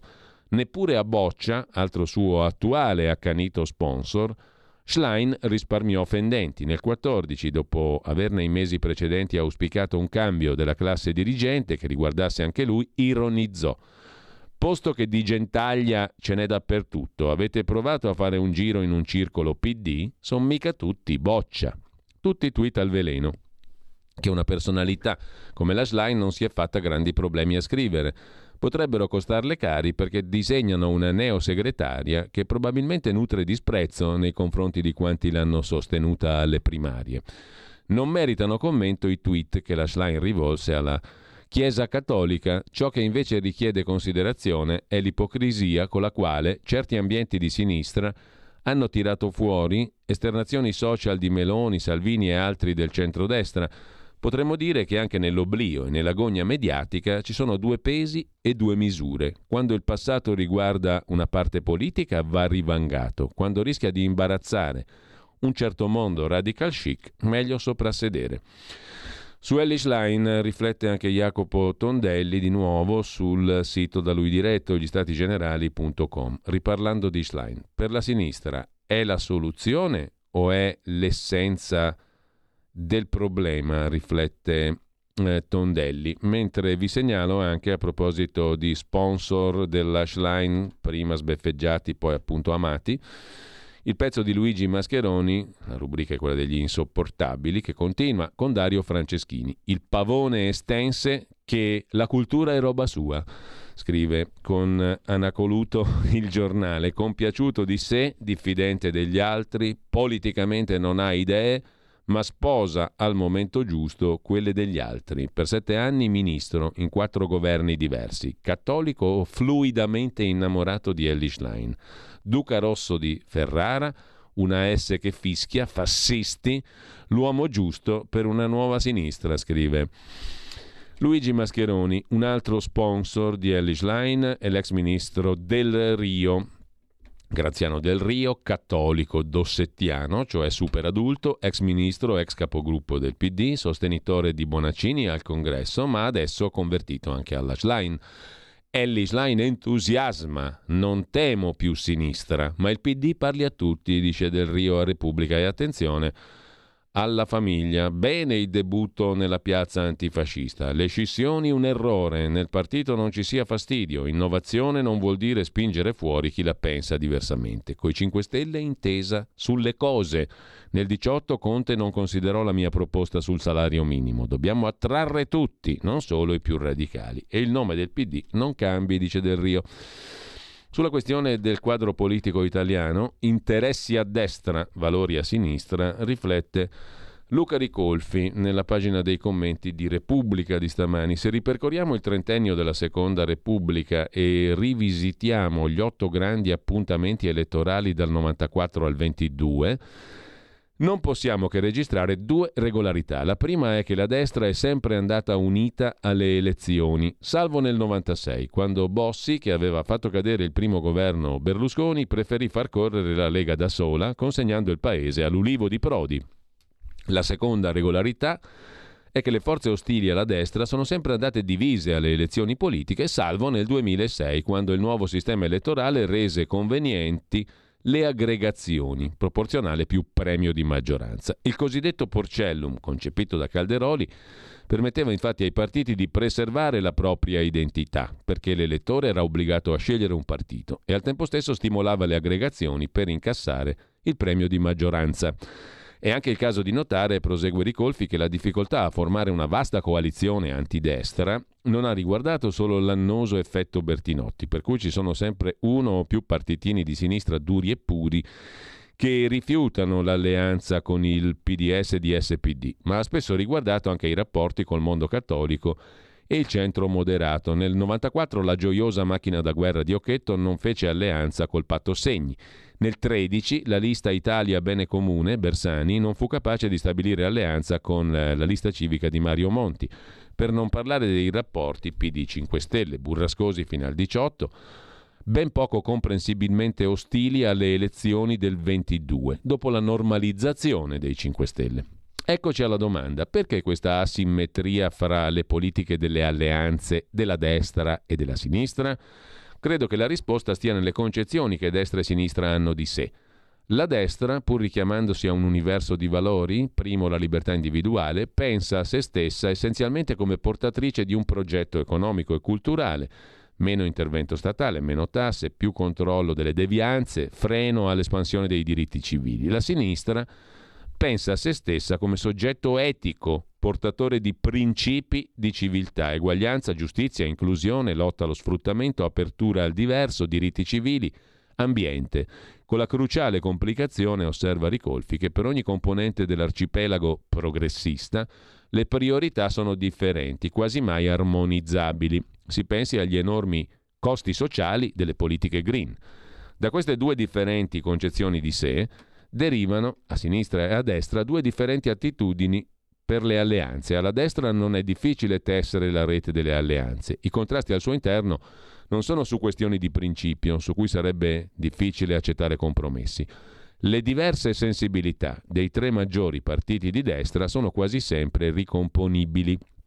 A sinistra no pensano se stesse come portatrici di istanze etico-morali, così le maggiori forze di sinistra hanno enormi difficoltà a ricomporre le differenze. Si sentono impegnate in battaglie di civiltà, quindi arduo scendere a compromessi. Può accadere che i singoli provvedimenti 35 ore a settimana, voucher, amnistia, unioni civili, DDL ZAN, reddito di cittadinanza, trivellazioni, assurgano a bandiere identitarie di questa o quella forza politica, trasformandosi in istanze non negoziabili. È interessante, si avvia a concludere Luca Ricolfi, che questa percezione della sinistra e della destra, per cui la sinistra difenderebbe valori, la destra interessi, sia appannaggio non esclusivo della sinistra, ma faccia capolino anche a destra. Giovanni Sartori, il più autorevole forse fra i politologi di matrice liberale, scriveva che in linea di principio sinistra è la politica che si richiama all'etica e rifiuta l'ingiusto, sinistra è fare il bene altrui, destra è fare il bene proprio, egoismo.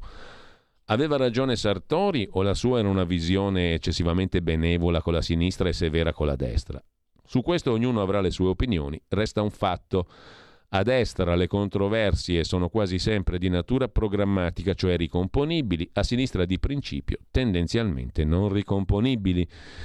Finché sarà così la destra avrà un vantaggio, per la sinistra sarà difficile presentarsi unita. La recente vittoria di Schlein, conclude Ricolfi, potrebbe segnare una svolta. I valori del nuovo PD sono vicinissimi a quelli dei 5 Stelle e delle altre mini formazioni di sinistra, lontanissimi dal terzo polo. Starà a vedere se, senza l'apporto di Renzi e Calenda, il nuovo campo progressista raccoglierà abbastanza consensi per competere con la destra, scrive.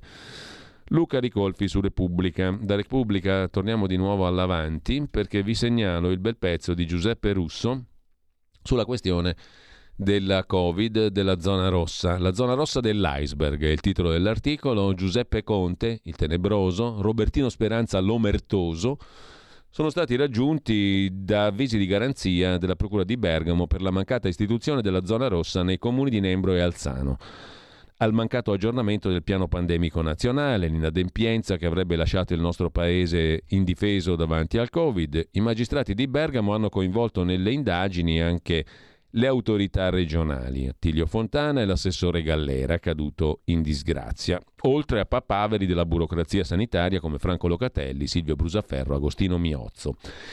Il teorema accusatorio della Procura di Bergamo, nota Giuseppe Russo su avanti.it, si concentra sulla tardiva attuazione delle misure di contenimento del contagio nei due centri della provincia bergamasca, i comuni di Nembro e di Alzano. L'inadempienza avrebbe prodotto l'orrore delle bare portate via sui camion dall'esercito, la macabra sfilata che tanto fece breccia nell'immaginario nazionale e il cui artefice, il pennuto e perennemente mascherato generale figliuolo, non risulta in alcun modo indagato.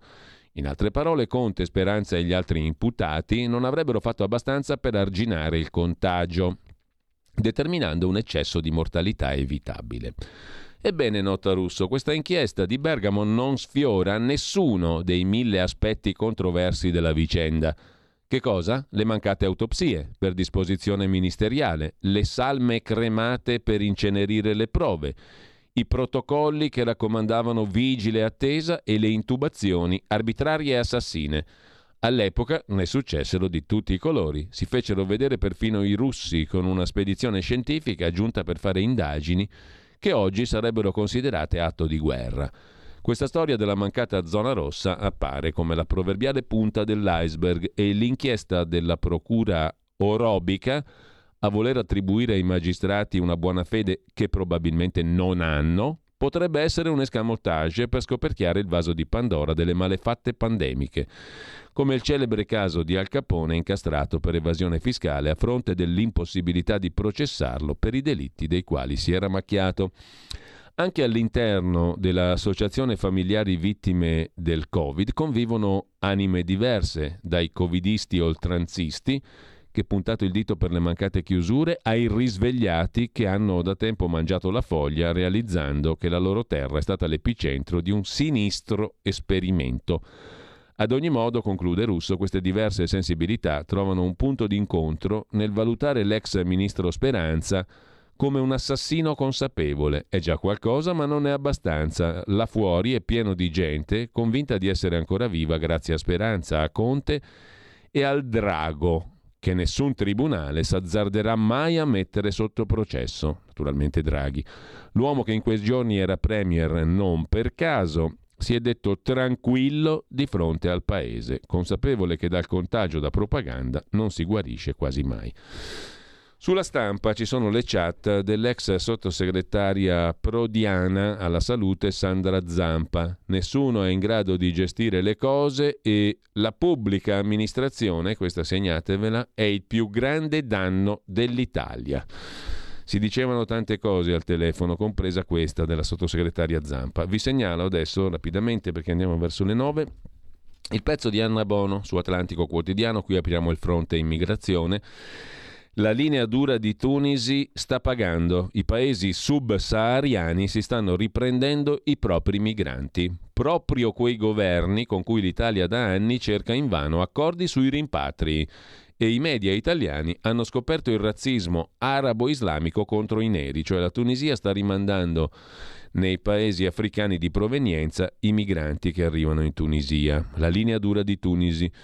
C'è la proposta della Lega per ripristinare i decreti sicurezza. Il 9 marzo prende il via l'iter in Commissione Affari Costituzionali. Il testo è stato presentato dal deputato leghista Igor Iezzi per cancellare le modifiche ai decreti Salvini fatte durante il Conte bis. Ripristinare i decreti sicurezza, dice la Lega. Il governo giallo-rosso, il Conte 2, aveva cambiato il provvedimento originario introducendo il concetto di protezione umanitaria, permessi di soggiorno allargati a dismisura nei criteri per cui è possibile richiederli. Ora si punta a una nuova stretta e Carlo Cambi intervista su questo tema Nicola Molteni sulla verità di oggi. Bisogna subito ripristinare i decreti sicurezza di Salvini, sottolinea anche il sottosegretario Molteni sulla verità. La verità che poi si occupa con Fabio Mendolare e François de Tonquedec in due pagine dell'allarme invasione e della caccia segreta degli israeliani ai terroristi in Italia. C'è una società di intelligence israeliana che ha mappato i flussi di clandestini e di estremisti lungo la rotta balcanica che arrivano in Italia. Un mercato in cui si vendono documenti falsi, mappe e passaggi in nave, perché c'è la via terra che dalla Turchia passa per la Bulgaria, la Serbia, la Bosnia, la Croazia, la Slovenia arriva a Trieste in Italia. Anche per i nostri 007 relazione annuale del Dipartimento Informazioni per la Sicurezza, il DIS, il pericolo arriva da est. Rischio alto di infiltrazioni tra i migranti, messaggi video contro l'Italia. Una rete jihadista tra Udine e Trieste pianifica anche attentati esplosivi. Tra la comunità musulmana in Friuli Venezia Giulia molti mantengono contatti con la Siria e altri teatri caldi. Grazie ai social si scambiano ricette per produrre bombe e diffondono ai loro correligionari il credo islamista, scrive La Verità. Della verità Repubblica che invece afferma l'esatto contrario, le imprese al governo chiedono 200.000 migranti, sono determinate imprese, quali imprese? Insomma, le imprese, scrive Repubblica, agricoltura, industria, costruzioni, servizi, eccetera. Il governo prepara un decreto per 100.000 ingressi di cittadini extra Unione Europea, ma dall'agricoltura alla logistica ne servono molti di più. E pochi giorni fa, ricorda eh, il quotidiano La Repubblica, il ministro dell'Agricoltura, Lolo Brigida, ha annunciato fino a 500.000 ingressi regolari disponibili, quote riservate per i paesi che accettano di far rimpatriare gli irregolari. Segue l'articolo di Michele Bocci, sempre su Repubblica, ci sono anche le famiglie, non solo gli industriali, che chiedono l'assistenza agli anziani regge soltanto grazie agli stranieri. Ormai nelle RSA oltre il 50% del personale è straniero, bisogna facilitare il riconoscimento dei titoli di studio. Il Veneto poi, sottolinea Repubblica, che non fa più figli, ha cambiato idea. Ora vogliamo gli stranieri. Le imprese al nord-est fanno fatica a trovare personale, soffrono il calo demografico, servono cinque mesi per un profilo qualificato. Si cerca nel raggio di 50 km, tutti, dal turismo all'edilizia ai trasporti, chiedono più stranieri, rumeni, albanesi e marocchini. Il boom anni 90 è un modello anche di integrazione. Servono gli stranieri. E poi Vito Miceli, presidente di Ancefer, l'associazione che raggruppa le principali imprese qualificate da Rete Ferroviaria Italiana, Ferrovie Italiane per le opere ferroviarie, sostiene che nei cantieri PNRR, quelli europei, fondi europei, c'è il rischio che non si faccia un passo. Prendiamo i profughi con vitto e alloggio.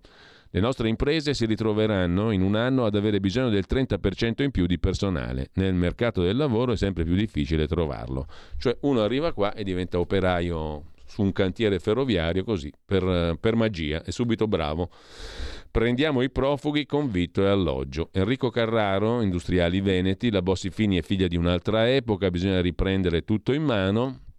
E poi Favero, Alberto Favero, ingegnere di Bassano, la carenza di personale ha sbilanciato tutto, insomma anche il Veneto vuole gli immigrati. A proposito di PNRR, piccola deviazione sulla stampa in cronaca locale, negli ospedali macchinari di vent'anni fa i fondi del PNRR per sostituire i più obsoleti. TAC, mammografi, sistemi radiografici, il Piemonte è meglio di altre regioni, ma si fa diagnostica con apparecchi ormai vecchi e da rinnovare. Sul piccolo di Trieste, il quotidiano locale, c'è un servizio d'apertura sui migranti, picco di arrivi in Slovenia e Croazia, numeri in calo in Serbia, gli aumenti registrati da Lubiana e Zagabria contrastano col decremento rilevato lungo l'intera rotta balcanica. L'ipotesi è di movimenti di persone che erano già lì da tempo nell'area. La prospettiva è che con la primavera la situazione torni a farsi problematica in quel di Trieste. Vi segnalo poi sugli statigenerali.com un pezzo di Silverio Allocca sugli Emirati Arabi Uniti. Tra armi e calcio c'è un personaggio, un regista che viene da Abu Dhabi. Il regista è Khaldun al-Mubarak, uno degli uomini più potenti del paese, che esporta attraverso il gruppo Mubadala l'immagine degli Emirati Arabi all'estero e ne rappresenta gli interessi commerciali, politici e militari. Il tutto dopo l'incontro con Giorgia Meloni. Dalla nuova bussola quotidiana il pezzo di Maurizio Milano sul super bonus, che traini l'economia è un'illusione. Il punto della questione sulle spese fiscali, qualcuno dice sono un volano per l'economia. Non è così e già nel 1850 l'aveva spiegato l'economista Bastiat con l'esempio della finestra rotta. lo scoprirete leggendo il pezzo. Un bel pezzo invece compare sul fatto economico, la bolla immobiliare di Milano. Un laboratorio antisociale, scrive Marco Palombi, sviluppo urbano a misura di società di gestione del risparmio, cioè finanza. Prezzi folli anche in periferia, sempre più milanesi espulsi dalla cerchia urbana con 1500 euro al mese compri un box 15-26 metri quadri, il sottobosco orizzontale della Milano che non corre, cioè la speculazione immobiliare, la casa come asset, la svolta con l'Expo di Beppe Sala, il futuro nero, l'edilizia pubblica un disastro. Gli sviluppatori hanno gran parte dei permessi a costruire a Milano. Qui Parlamento. Ed eccoci qua, io ringrazio e saluto come tutti i lunedì Riccardo Molinari, capogruppo della Lega alla Camera, segretario della Lega in Piemonte. Buongiorno Riccardo, grazie. Buongiorno, saluto a tutti. Allora, poi parliamo del calendario, anzi ne parliamo subito perché c'è un qualcosa che mi ha colpito stamani in rassegna stampa, sono le pagine che la stampa di Torino, anche nel dorso torinese, dedica alle devastazioni dei cosiddetti anarchici a Torino sabato. Mm? Poi ne, ne riparliamo. Intanto oppure ne parliamo subito come preferisci tu e poi parliamo del calendario di questa settimana Ma guarda, alla Camera. No, facciamo presto a parlarne Sì. perché non è molto corposo, nel senso che abbiamo la conversione del decreto sulla protezione civile e sulla ricostruzione, quindi sono norme tecniche, diciamo niente di politicamente rilevante, quindi sarà un qualcosa che verrà anche votato senza la fiducia molto probabilmente, visto che è un argomento assolutamente bipartisan. Sì. Poi avremo la cosa più importante domani alle 13 l'informativa di Piantedosi sui fatti di Cutro, quindi diciamo che il momento eh, su cui Sì. saranno concentrati tutti i riflettori sarà quello di domani alle 13, quando avremo questa, questa audizione di Piantedosi. E poi abbiamo il proseguio delle solite mozioni che ci portiamo di settimana in settimana, fra cui questa settimana si, si discuteranno finalmente anche la nostra sulle case green di cui abbiamo parlato già diverse volte.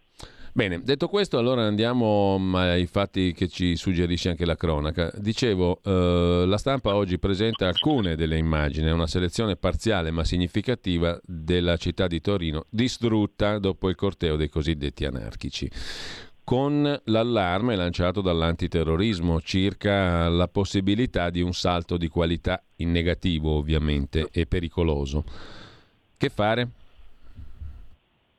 Beh, allora, eh, eh, quello che è successo è veramente molto grave. Eh, ho visto anche ieri le dichiarazioni del Ministro degli Interni che ha fatto i complimenti alle forze di Sì. polizia perché hanno dovuto affrontare eh, davvero con grande equilibrio una situazione molto complessa.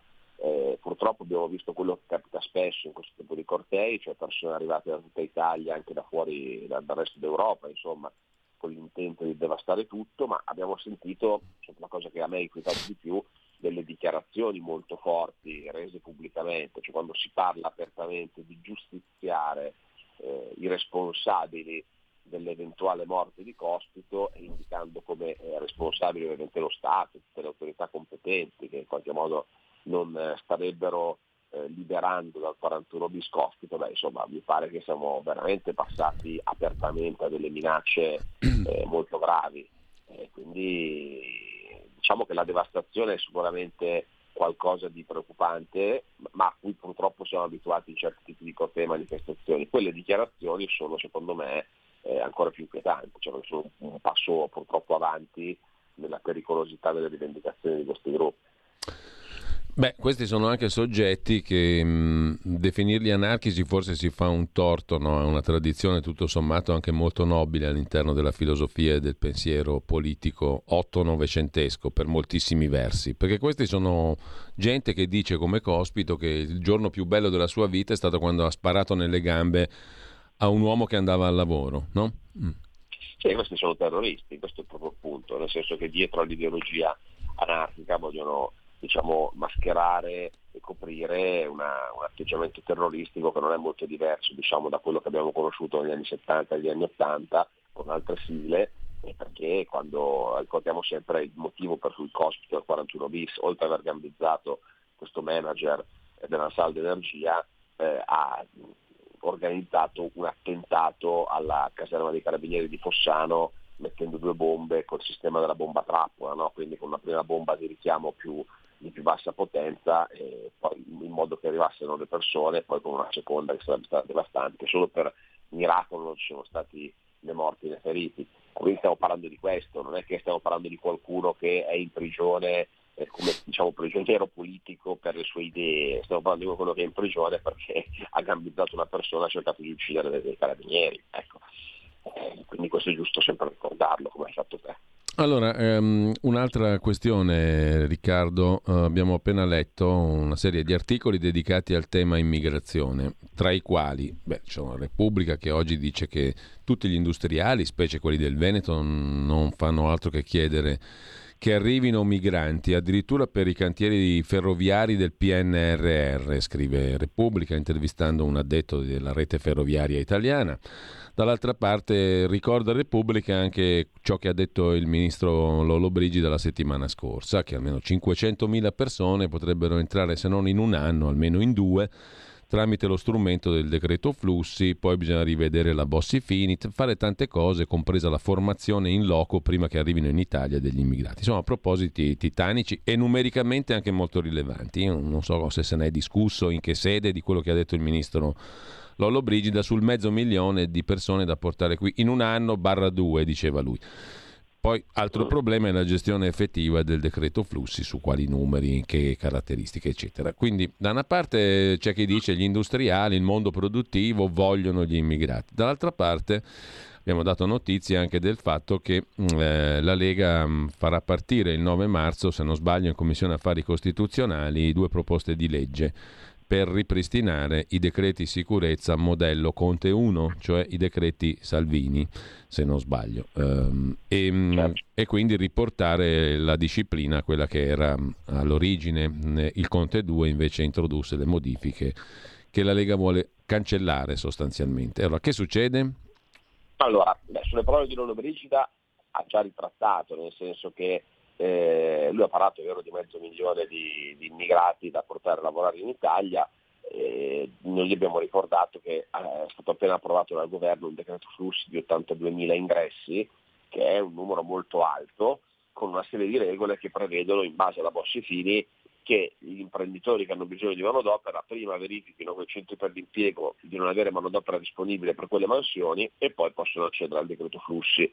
E noi pensiamo che sia questo il modo di contrastare l'immigrazione clandestina attraverso dei corridoi legali che garantiscano alla persona che arriva in Italia di avere un posto di lavoro.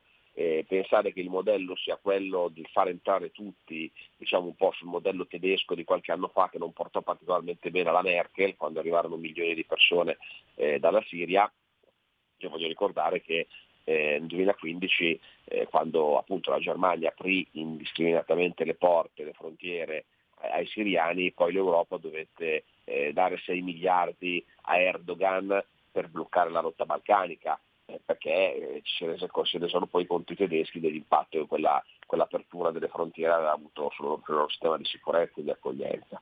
Quindi il modello è è quello di, del, del decreto flussi e questo approvato anche da Lollobrigida insomma e anche da Fratelli d'Italia. Per quanto riguarda poi le nuove norme sull'accoglienza, io sono assolutamente convinto che mm. eh, il principale pull factor eh, verso l'Italia sia eh, chiaramente un sistema dell'accoglienza che ha le maglie molto più larghe rispetto a quello dei decreti Salvini e quindi dà più speranza a chi arriva qui anche illegalmente di poter restare in Italia quindi quella dovrebbe essere la prima cosa da fare, reintrodurre di sicurezza con il loro sistema più rigido di riconoscimento dello status di rifugiato di, eh, di riconoscimento del permesso di soggiorno.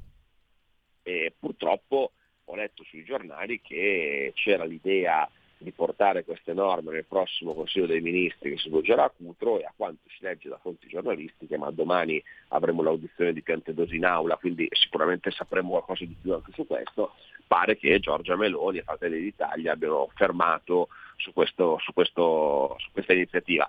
Che è verosimile perché purtroppo già lo abbiamo visto in discussione del decreto ANG e quando la Lega ha provato a reinserire queste norme attraverso 16 emendamenti e questi 16 emendamenti sono stati dichiarati inammissibili dai presidenti di commissione di Forza Italia e Fratelli d'Italia dopo settimane di braccio di ferro politico.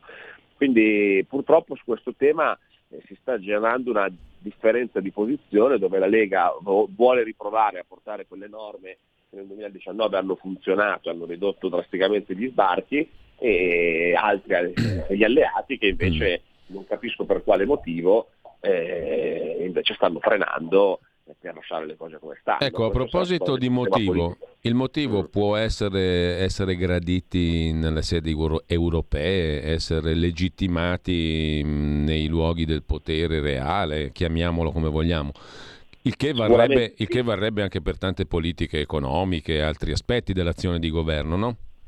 Eh, sicuramente sì, anche lì, oggi nei giornali si leggeva anche di contatti stretti tra Palazzo Chigi e il segretario del segretariato di Stato Vaticano, sì, probabilmente, stanno, cioè, probabilmente, l'idea è quella nel momento in cui c'è stata questa tragedia, c'è questa diciamo eh, più che legittimo e comprensibile eh, sentimento eh, di sconvolgimento a livello, a livello nazionale eh, per quello che è successo, non spingere troppo sull'acceleratore per far passare diciamo, la buriana. Eh, il problema, il, problema, è che se non si mette mano a quelle norme le cose resteranno così come sono e quindi stiamo dando il messaggio che si può continuare a partire, a mettere a repentaglio la vita di queste persone, anche perché sfogliando i giornali nel dibattito continuiamo a vedere le ricostruzioni più incredibili che puntano a dare colpe fondamentalmente a Piantedosi e Salvini, perché penso che questo l'abbiano capito tutti sì. dopo un minuto, no? Basta guardare tutte le trasmissioni televisive, le prime pagine di molti giornali, un secondo dopo la tragedia erano già lì a cercare di trovare un collegamento per mettere in difficoltà eh, i nostri uomini al governo. E in pochi invece parlano del reale motivo per cui queste persone sono morte, cioè del fatto che ci sono gli scafisti e i trafficanti di uomini che li mettono in condizioni eh, di, di, viaggiare non in sicurezza mettendo a repentaglio la loro vita. Su quello dovremmo concentrarci, cioè, il punto, quello, quello su cui dovremmo eh, lavorare è impedire le partenze, invece qua c'è questa caccia alle streghe da una settimana per cui si vuole trovare il colpevole in qualche ministero. Due cose prima di salutarci. Una, sì. una novità che mette il Corriere oggi in prima pagina, la disciplina di revisione del reddito di cittadinanza. Probabilmente si chiamerà misura di inclusione attiva o comunque un nuovo strumento che divide tra occupabili e non occupabili. Gli occupabili avranno un sussidio minore, poi si vedranno i dettagli. In linea di principio chiedo il tuo giudizio, così come su un'altra questione, perché pare che Cassa Depositi e Prestiti si ricompri la rete Telecom. Ne abbiamo dette tante su questa storia negli anni, eh? andiamo indietro nel 97-98 su questa radio, perché il meccanismo magari è inevitabile, però chiedo a te se è inevitabile che adesso noi mettiamo mano di nuovo al portafoglio nostro, perché Cassa Depositi e Prestiti significa i risparmi degli italiani, per ricomprarci la rete Telecom che avevamo regalato ai privati tutti, a partire da Agnelli fino ad arrivare agli altri, ai Colaninni. Mm, cioè è giusto così? È giusto adesso ricomprarsi la rete? Non, non si può Beh, fare altro? Visto che ormai diciamo... tanta acqua è passata, eh, per carità, non sto dicendo adesso, però insomma la storia è quella lì. Diciamo che non mi sorprende perché nei programmi di Fratelli d'Italia c'è sempre stata questa cosa della rete unica nazionale e quindi di far tornare la rete in proprietà pubblica. Eh, per carità mh, ci può anche stare, nel senso che mh, discutiamo anche diciamo, eh, a livello territoriale in questo momento in cui c'è diciamo, la scadenza delle concessioni mm. dell'utilizzo delle reti eh, gas, delle reti idriche, anche nelle nostre amministrazioni locali, il grande tema è cosa si fa con le reti, si privatizzano e quindi di stare in mano ai grandi player, faccio due nomi per dire A2A piuttosto che IRE, piuttosto che qualche altro grande soggetto, o si mantengono pubbliche. Allora sicuramente la mia idea è che le reti dovrebbero rimanere pubbliche, però come giustamente dici tu, eh, qua il percorso è inverso, cioè sono già state privatizzate e ora le ricompriamo.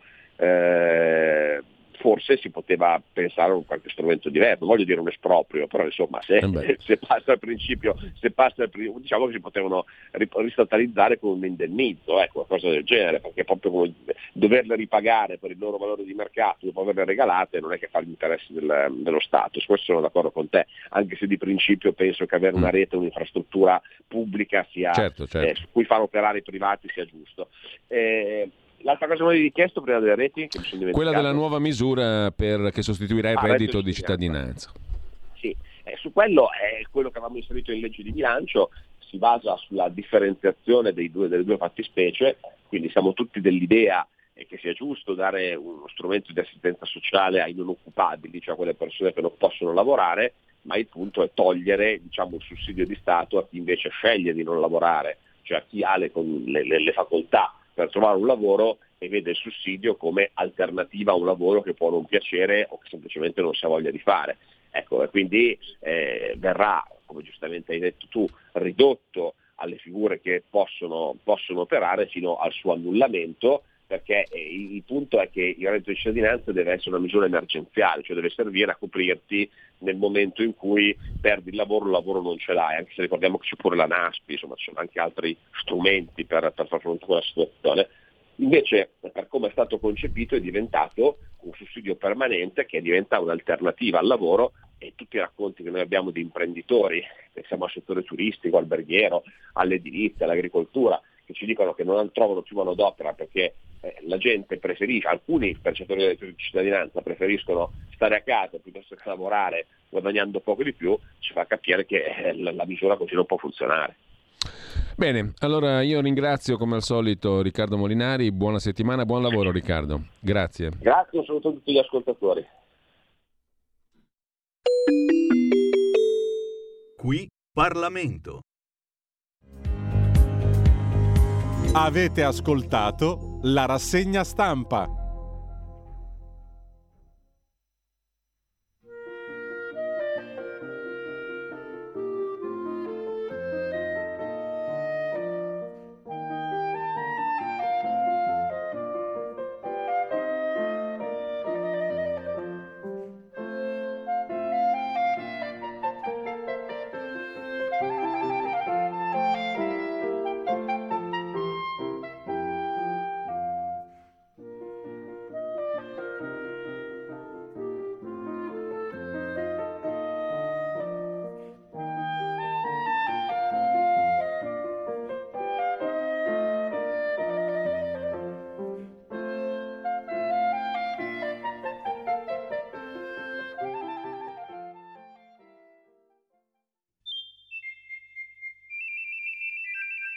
Va ora in onda La grande città con Carla De Bernardi. Si può vivere anche a Milano, nel cuore della città.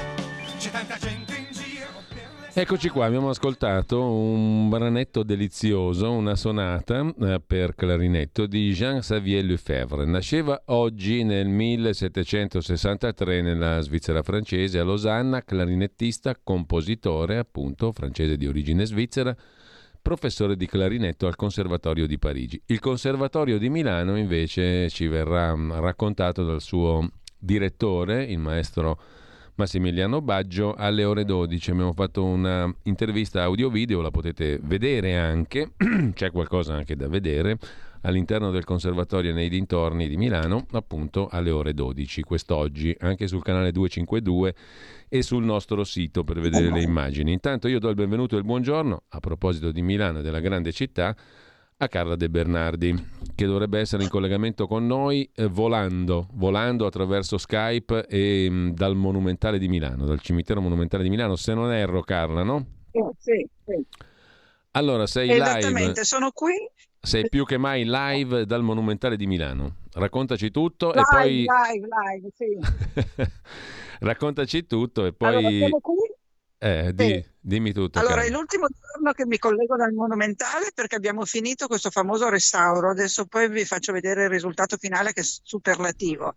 E eh, sono qui anche perché oggi si celebra il compleanno di Alessandro Manzoni, che è sepolto nel Famedio. Purtroppo non posso farvi vedere la sua tomba perché non ho l'autorizzazione oggi a salire, eh. perché il lunedì il cimitero è chiuso. Io sono qui per il cantiere, non sono qui per, per, per Don Lisander. Sì. E, ehm, è sepolto qui e comunque lui muore nel eh, 73, 22 maggio, ma nasce il 7 marzo del 1785. Cioè domani Ora per di Manzoni precisione. letterato. Eh.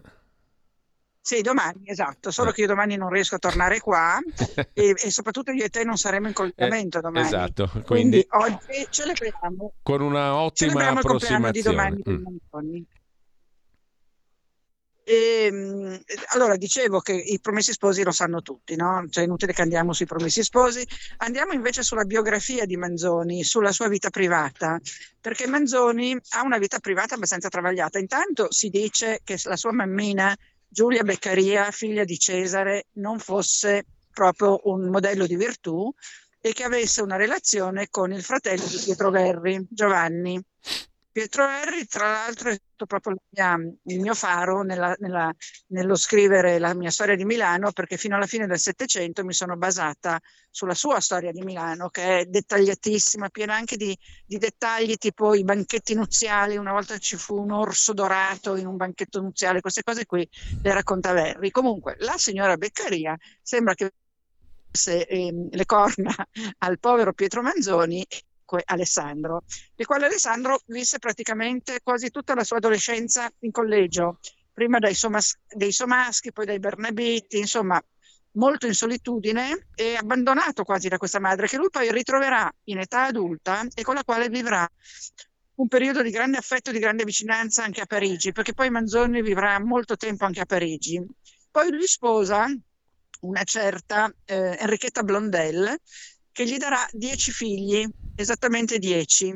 E lui non sarà un padre molto affettuoso. Enrichetta poi morirà abbastanza giovane, ma insomma dopo dieci parti, sembra per una tubercolosi contratta proprio a furia di avere queste gravidanze e lui sarà abbastanza disperato perché lui amava molto la sua Enrichetta. Eh, la, la loro figlia Giulia sposerà poi Massimo d'Azeglio e morirà giovane anche lei. Questo è uno dei grandi dolori di, di, Manzoni, la morte della primogenita Giulia. Quando muore Enrichetta, i suoi amici letterati, tutti personaggi di altissimo livello intellettuale e culturale, ehm, decidono che non può rimanere solo perché già c'è un brutto carattere, se poi sta anche da solo, figurati cosa viene fuori e ehm, insomma riescono a, a, fargli conoscere Teresa Stampa, Teresa Stampa eh, che diventa la seconda moglie. La sua seconda moglie, Teresa Stampa, aveva sposato in prime nozze eh, appunto questo Stampa, era anche piuttosto facoltosa e aveva avuto da questo Stampa ehm, un figlio, Giuseppe Stefano, che andrà molto d'accordo con Manzoni, diversamente da altri suoi figli che lui non si filerà, e alcuni muoiono anche senza piccoli. Un figlio, Filippo, ha una storia divertente che nel mio libro racconto perché lui eh, partecipa alle 18, alle 18, alle 5 giornate di Milano. Eh, Manzoni, ricordiamolo, è stato uno che ha partecipato attivamente in modo non bellicoso, ma in modo appunto intellettuale e simbolico al risorgimento nel famoso salotto di Clara Maffei dove si radunavano Verdi, Hayez, Tenca, D'Azeglio, Manzoni e dove prepararono le famose cinque giornate. Tra l'altro qui è seppellito al monumentale sia Tenca che la Maffei, quindi c'è molto. Ieri abbiamo proprio fatto una passeggiata sul risorgimento, siamo andati a trovare i Mazziniani, siamo andati a trovare i Mille, eh, eh, Sepolto Missori che salvò la vita a Garibaldi, insomma c'è un sacco di gente qui che è collegata alle cinque giornate, al risorgimento e alla liberazione all'unità d'Italia, diciamo. Mm. E, ehm, questo figliolo, Filippo, viene ehm, catturato dal Radetzky. Radetzky le, durante le cinque giornate fa un bottino di rivoltosi e eh, tra questi il Filippo e lo porta eh, prima a Crema, lo rinchiudono a Crema e poi lo portano in Austria in un posto che si chiama Kufstein, Kufstein e dove il ragazzo eh, si indebita, si indebita, eh, si vede che era a piede libero perché se no come avrebbe potuto indebitarsi, questo dettaglio non l'ho trovato, ma comunque si indebita tanto, credo nel gioco. Ricordiamo che Anzoni da giovane usava frequentare il teatro alla Scala dove c'era una bisca. In tutti i teatri dell'Ottocento c'era una specie di casino e quindi Manzoni era uno che aveva parecchio giocato e parecchio fortunato forse anche, non so se vinto o perso, non so la fortuna se gli arridesse o meno, comunque aveva avuto il vizietto del gioco. Quando lo ritrova in suo figlio, invece di capirlo e di perdonarlo, si incavola ferocemente, gli taglia i viveri e soprattutto gli taglia i viveri quando il ragazzo si sposa con una ballerina comasca eh, che si chiama Erminia Catena e lui insomma, praticamente questo figlio non lo vuole mai più vedere e quindi vediamo come il Manzoni fosse un padre assente con i bambini piccoli e, e, poi severo con i grandi, tranne appunto questo, questa figlia Giulia che adorava e che morì presto. E suo Filippo, eh, questo scusami, non Filippo, ehm, come si chiama? Il Ste- Giuseppe Stefano, figlio della Blondelle. Eh, cos'altro ti posso raccontare? Posso raccontare che Manzoni era un grande appassionato di panettone sia lui che a Teresa Stampa, eh, mangiavano molto volentieri il panettone e, e, e, la storia del panettone la sapete, che, che fu inventato durante la, come si chiama, la, una notte di Natale alla corte di Ludovico il Moro. Eh, l'abbiamo già raccontata questa storia perché non vorrei ripetermi. No, forse l'avevamo già raccontata, però non, non ci cade male in questo momento, eh, perché il manzone che mangia allora, il panettone merita. Siamo... Uh. Sì, esatto, siamo alla notte di Natale alla corte del Moro, che era una corte sfarzosissima, cioè quando si parla di rinascimento italiano, di solito si parla del rinascimento toscano e si dimentica che Milano era assolutamente a, alla pari con Firenze, tant'è che attrarrà Leonardo, Bramante, eh, Petrarca, Petrarca abiterà la cantina all'interno, che eh, adesso è stata ri, riqualificata. E, e quindi eh, Milano come centro culturale e artistico sarà fortissima nel Rinascimento. E il Moro, eh, aspetta che saluto una persona, scusami, come diciamo sempre il bello di radio. Arrivederci, salutatemi il, il signor Panizza, grazie sono i ragazzi che hanno smontato il ponteggio. Adesso poi dimmi quando manca un minuto che vi porto a vedere la tomba. Sì, sì, sì, ma ne mancano, ne mancano tre. Ne mancano tre ancora. Ecco tre. Allora, fi- finiamo con il pan del Toni, perché a un certo punto il cuoco di Lorenzo eh, Ludovico il Moro brucia la torta per la festa di Natale e si dispera. Il suo eh, assistente, che si chiamava Tony, eh, trova in dispensa uvette, eh, canditi, farina, uova, lievito e fa il panettone. Quando eh, lo mangiano, lui temeva il cuoco che fosse un dolce schifoso, nel senso che era un grande pane, non era una di quelle torte, sai, a cui erano abituati questi e invece scopre, stando dietro una tenda, che tutti lo mangiano voracemente, complimentandosi con questo, con questo dolce, e allora lui eh, esce allo scoperto, gli fanno i complimenti e lui dice no, non sono io che l'ho fatto, l'ha fatto il Tony, del pan del Tony, e da qui viene panettone. Per altri invece il pane grande che si serviva a Natale nelle famiglie, nelle famiglie anche povere, che avevano questo pane inciso con una croce eh, per ricordare l'ultima cena, e, ehm, insomma, ci sono, ci sono, varie teorie. Qui al Monumentale c'è uno dei primi produttori di panettone industriale, cioè in serie, non industriale artigianale, ma in serie, che è il signor Emilio Bai. Ora ti faccio vedere la tomba sì. e poi ci salutiamo. Vedete? La si vede? Guardate che meraviglia. Sì, Guardate perfettamente. Perfettamente, Carla. Faccio vedere la tomba di fronte, così vedi la differenza tra questa che non è restaurata e la nostra che è restaurata. Si è visto qualcosa? Sì, Carla. Ecco, io ho finito con questo il nostro collegamento. Salutiamo il Manzoni e festeggeremo i 150 anni della sua morte il 22 maggio. Ah, ultima cosa, la messa da Requiem di Verdi del 74 fu fatta per Manzoni. Manzoni che ricorre 35 volte nel tuo bellissimo libro, ovvero la ecco. storia di Milano, eh, che non smettiamo di raccomandare a chi ci segue, edito da Yaka Book.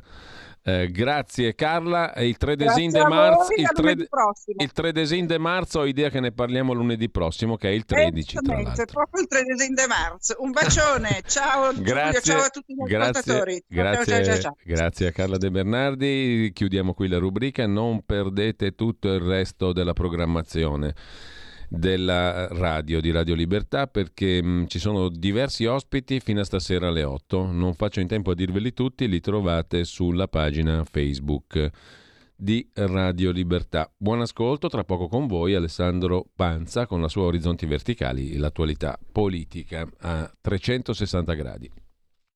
Avete ascoltato La Grande Città con Carla De Bernardi. Diverte, che respira in mezz'ora da piazza del Duomo, arrivi dove vuoi. Alle 4 del mattino Milano diventa un posto molto strano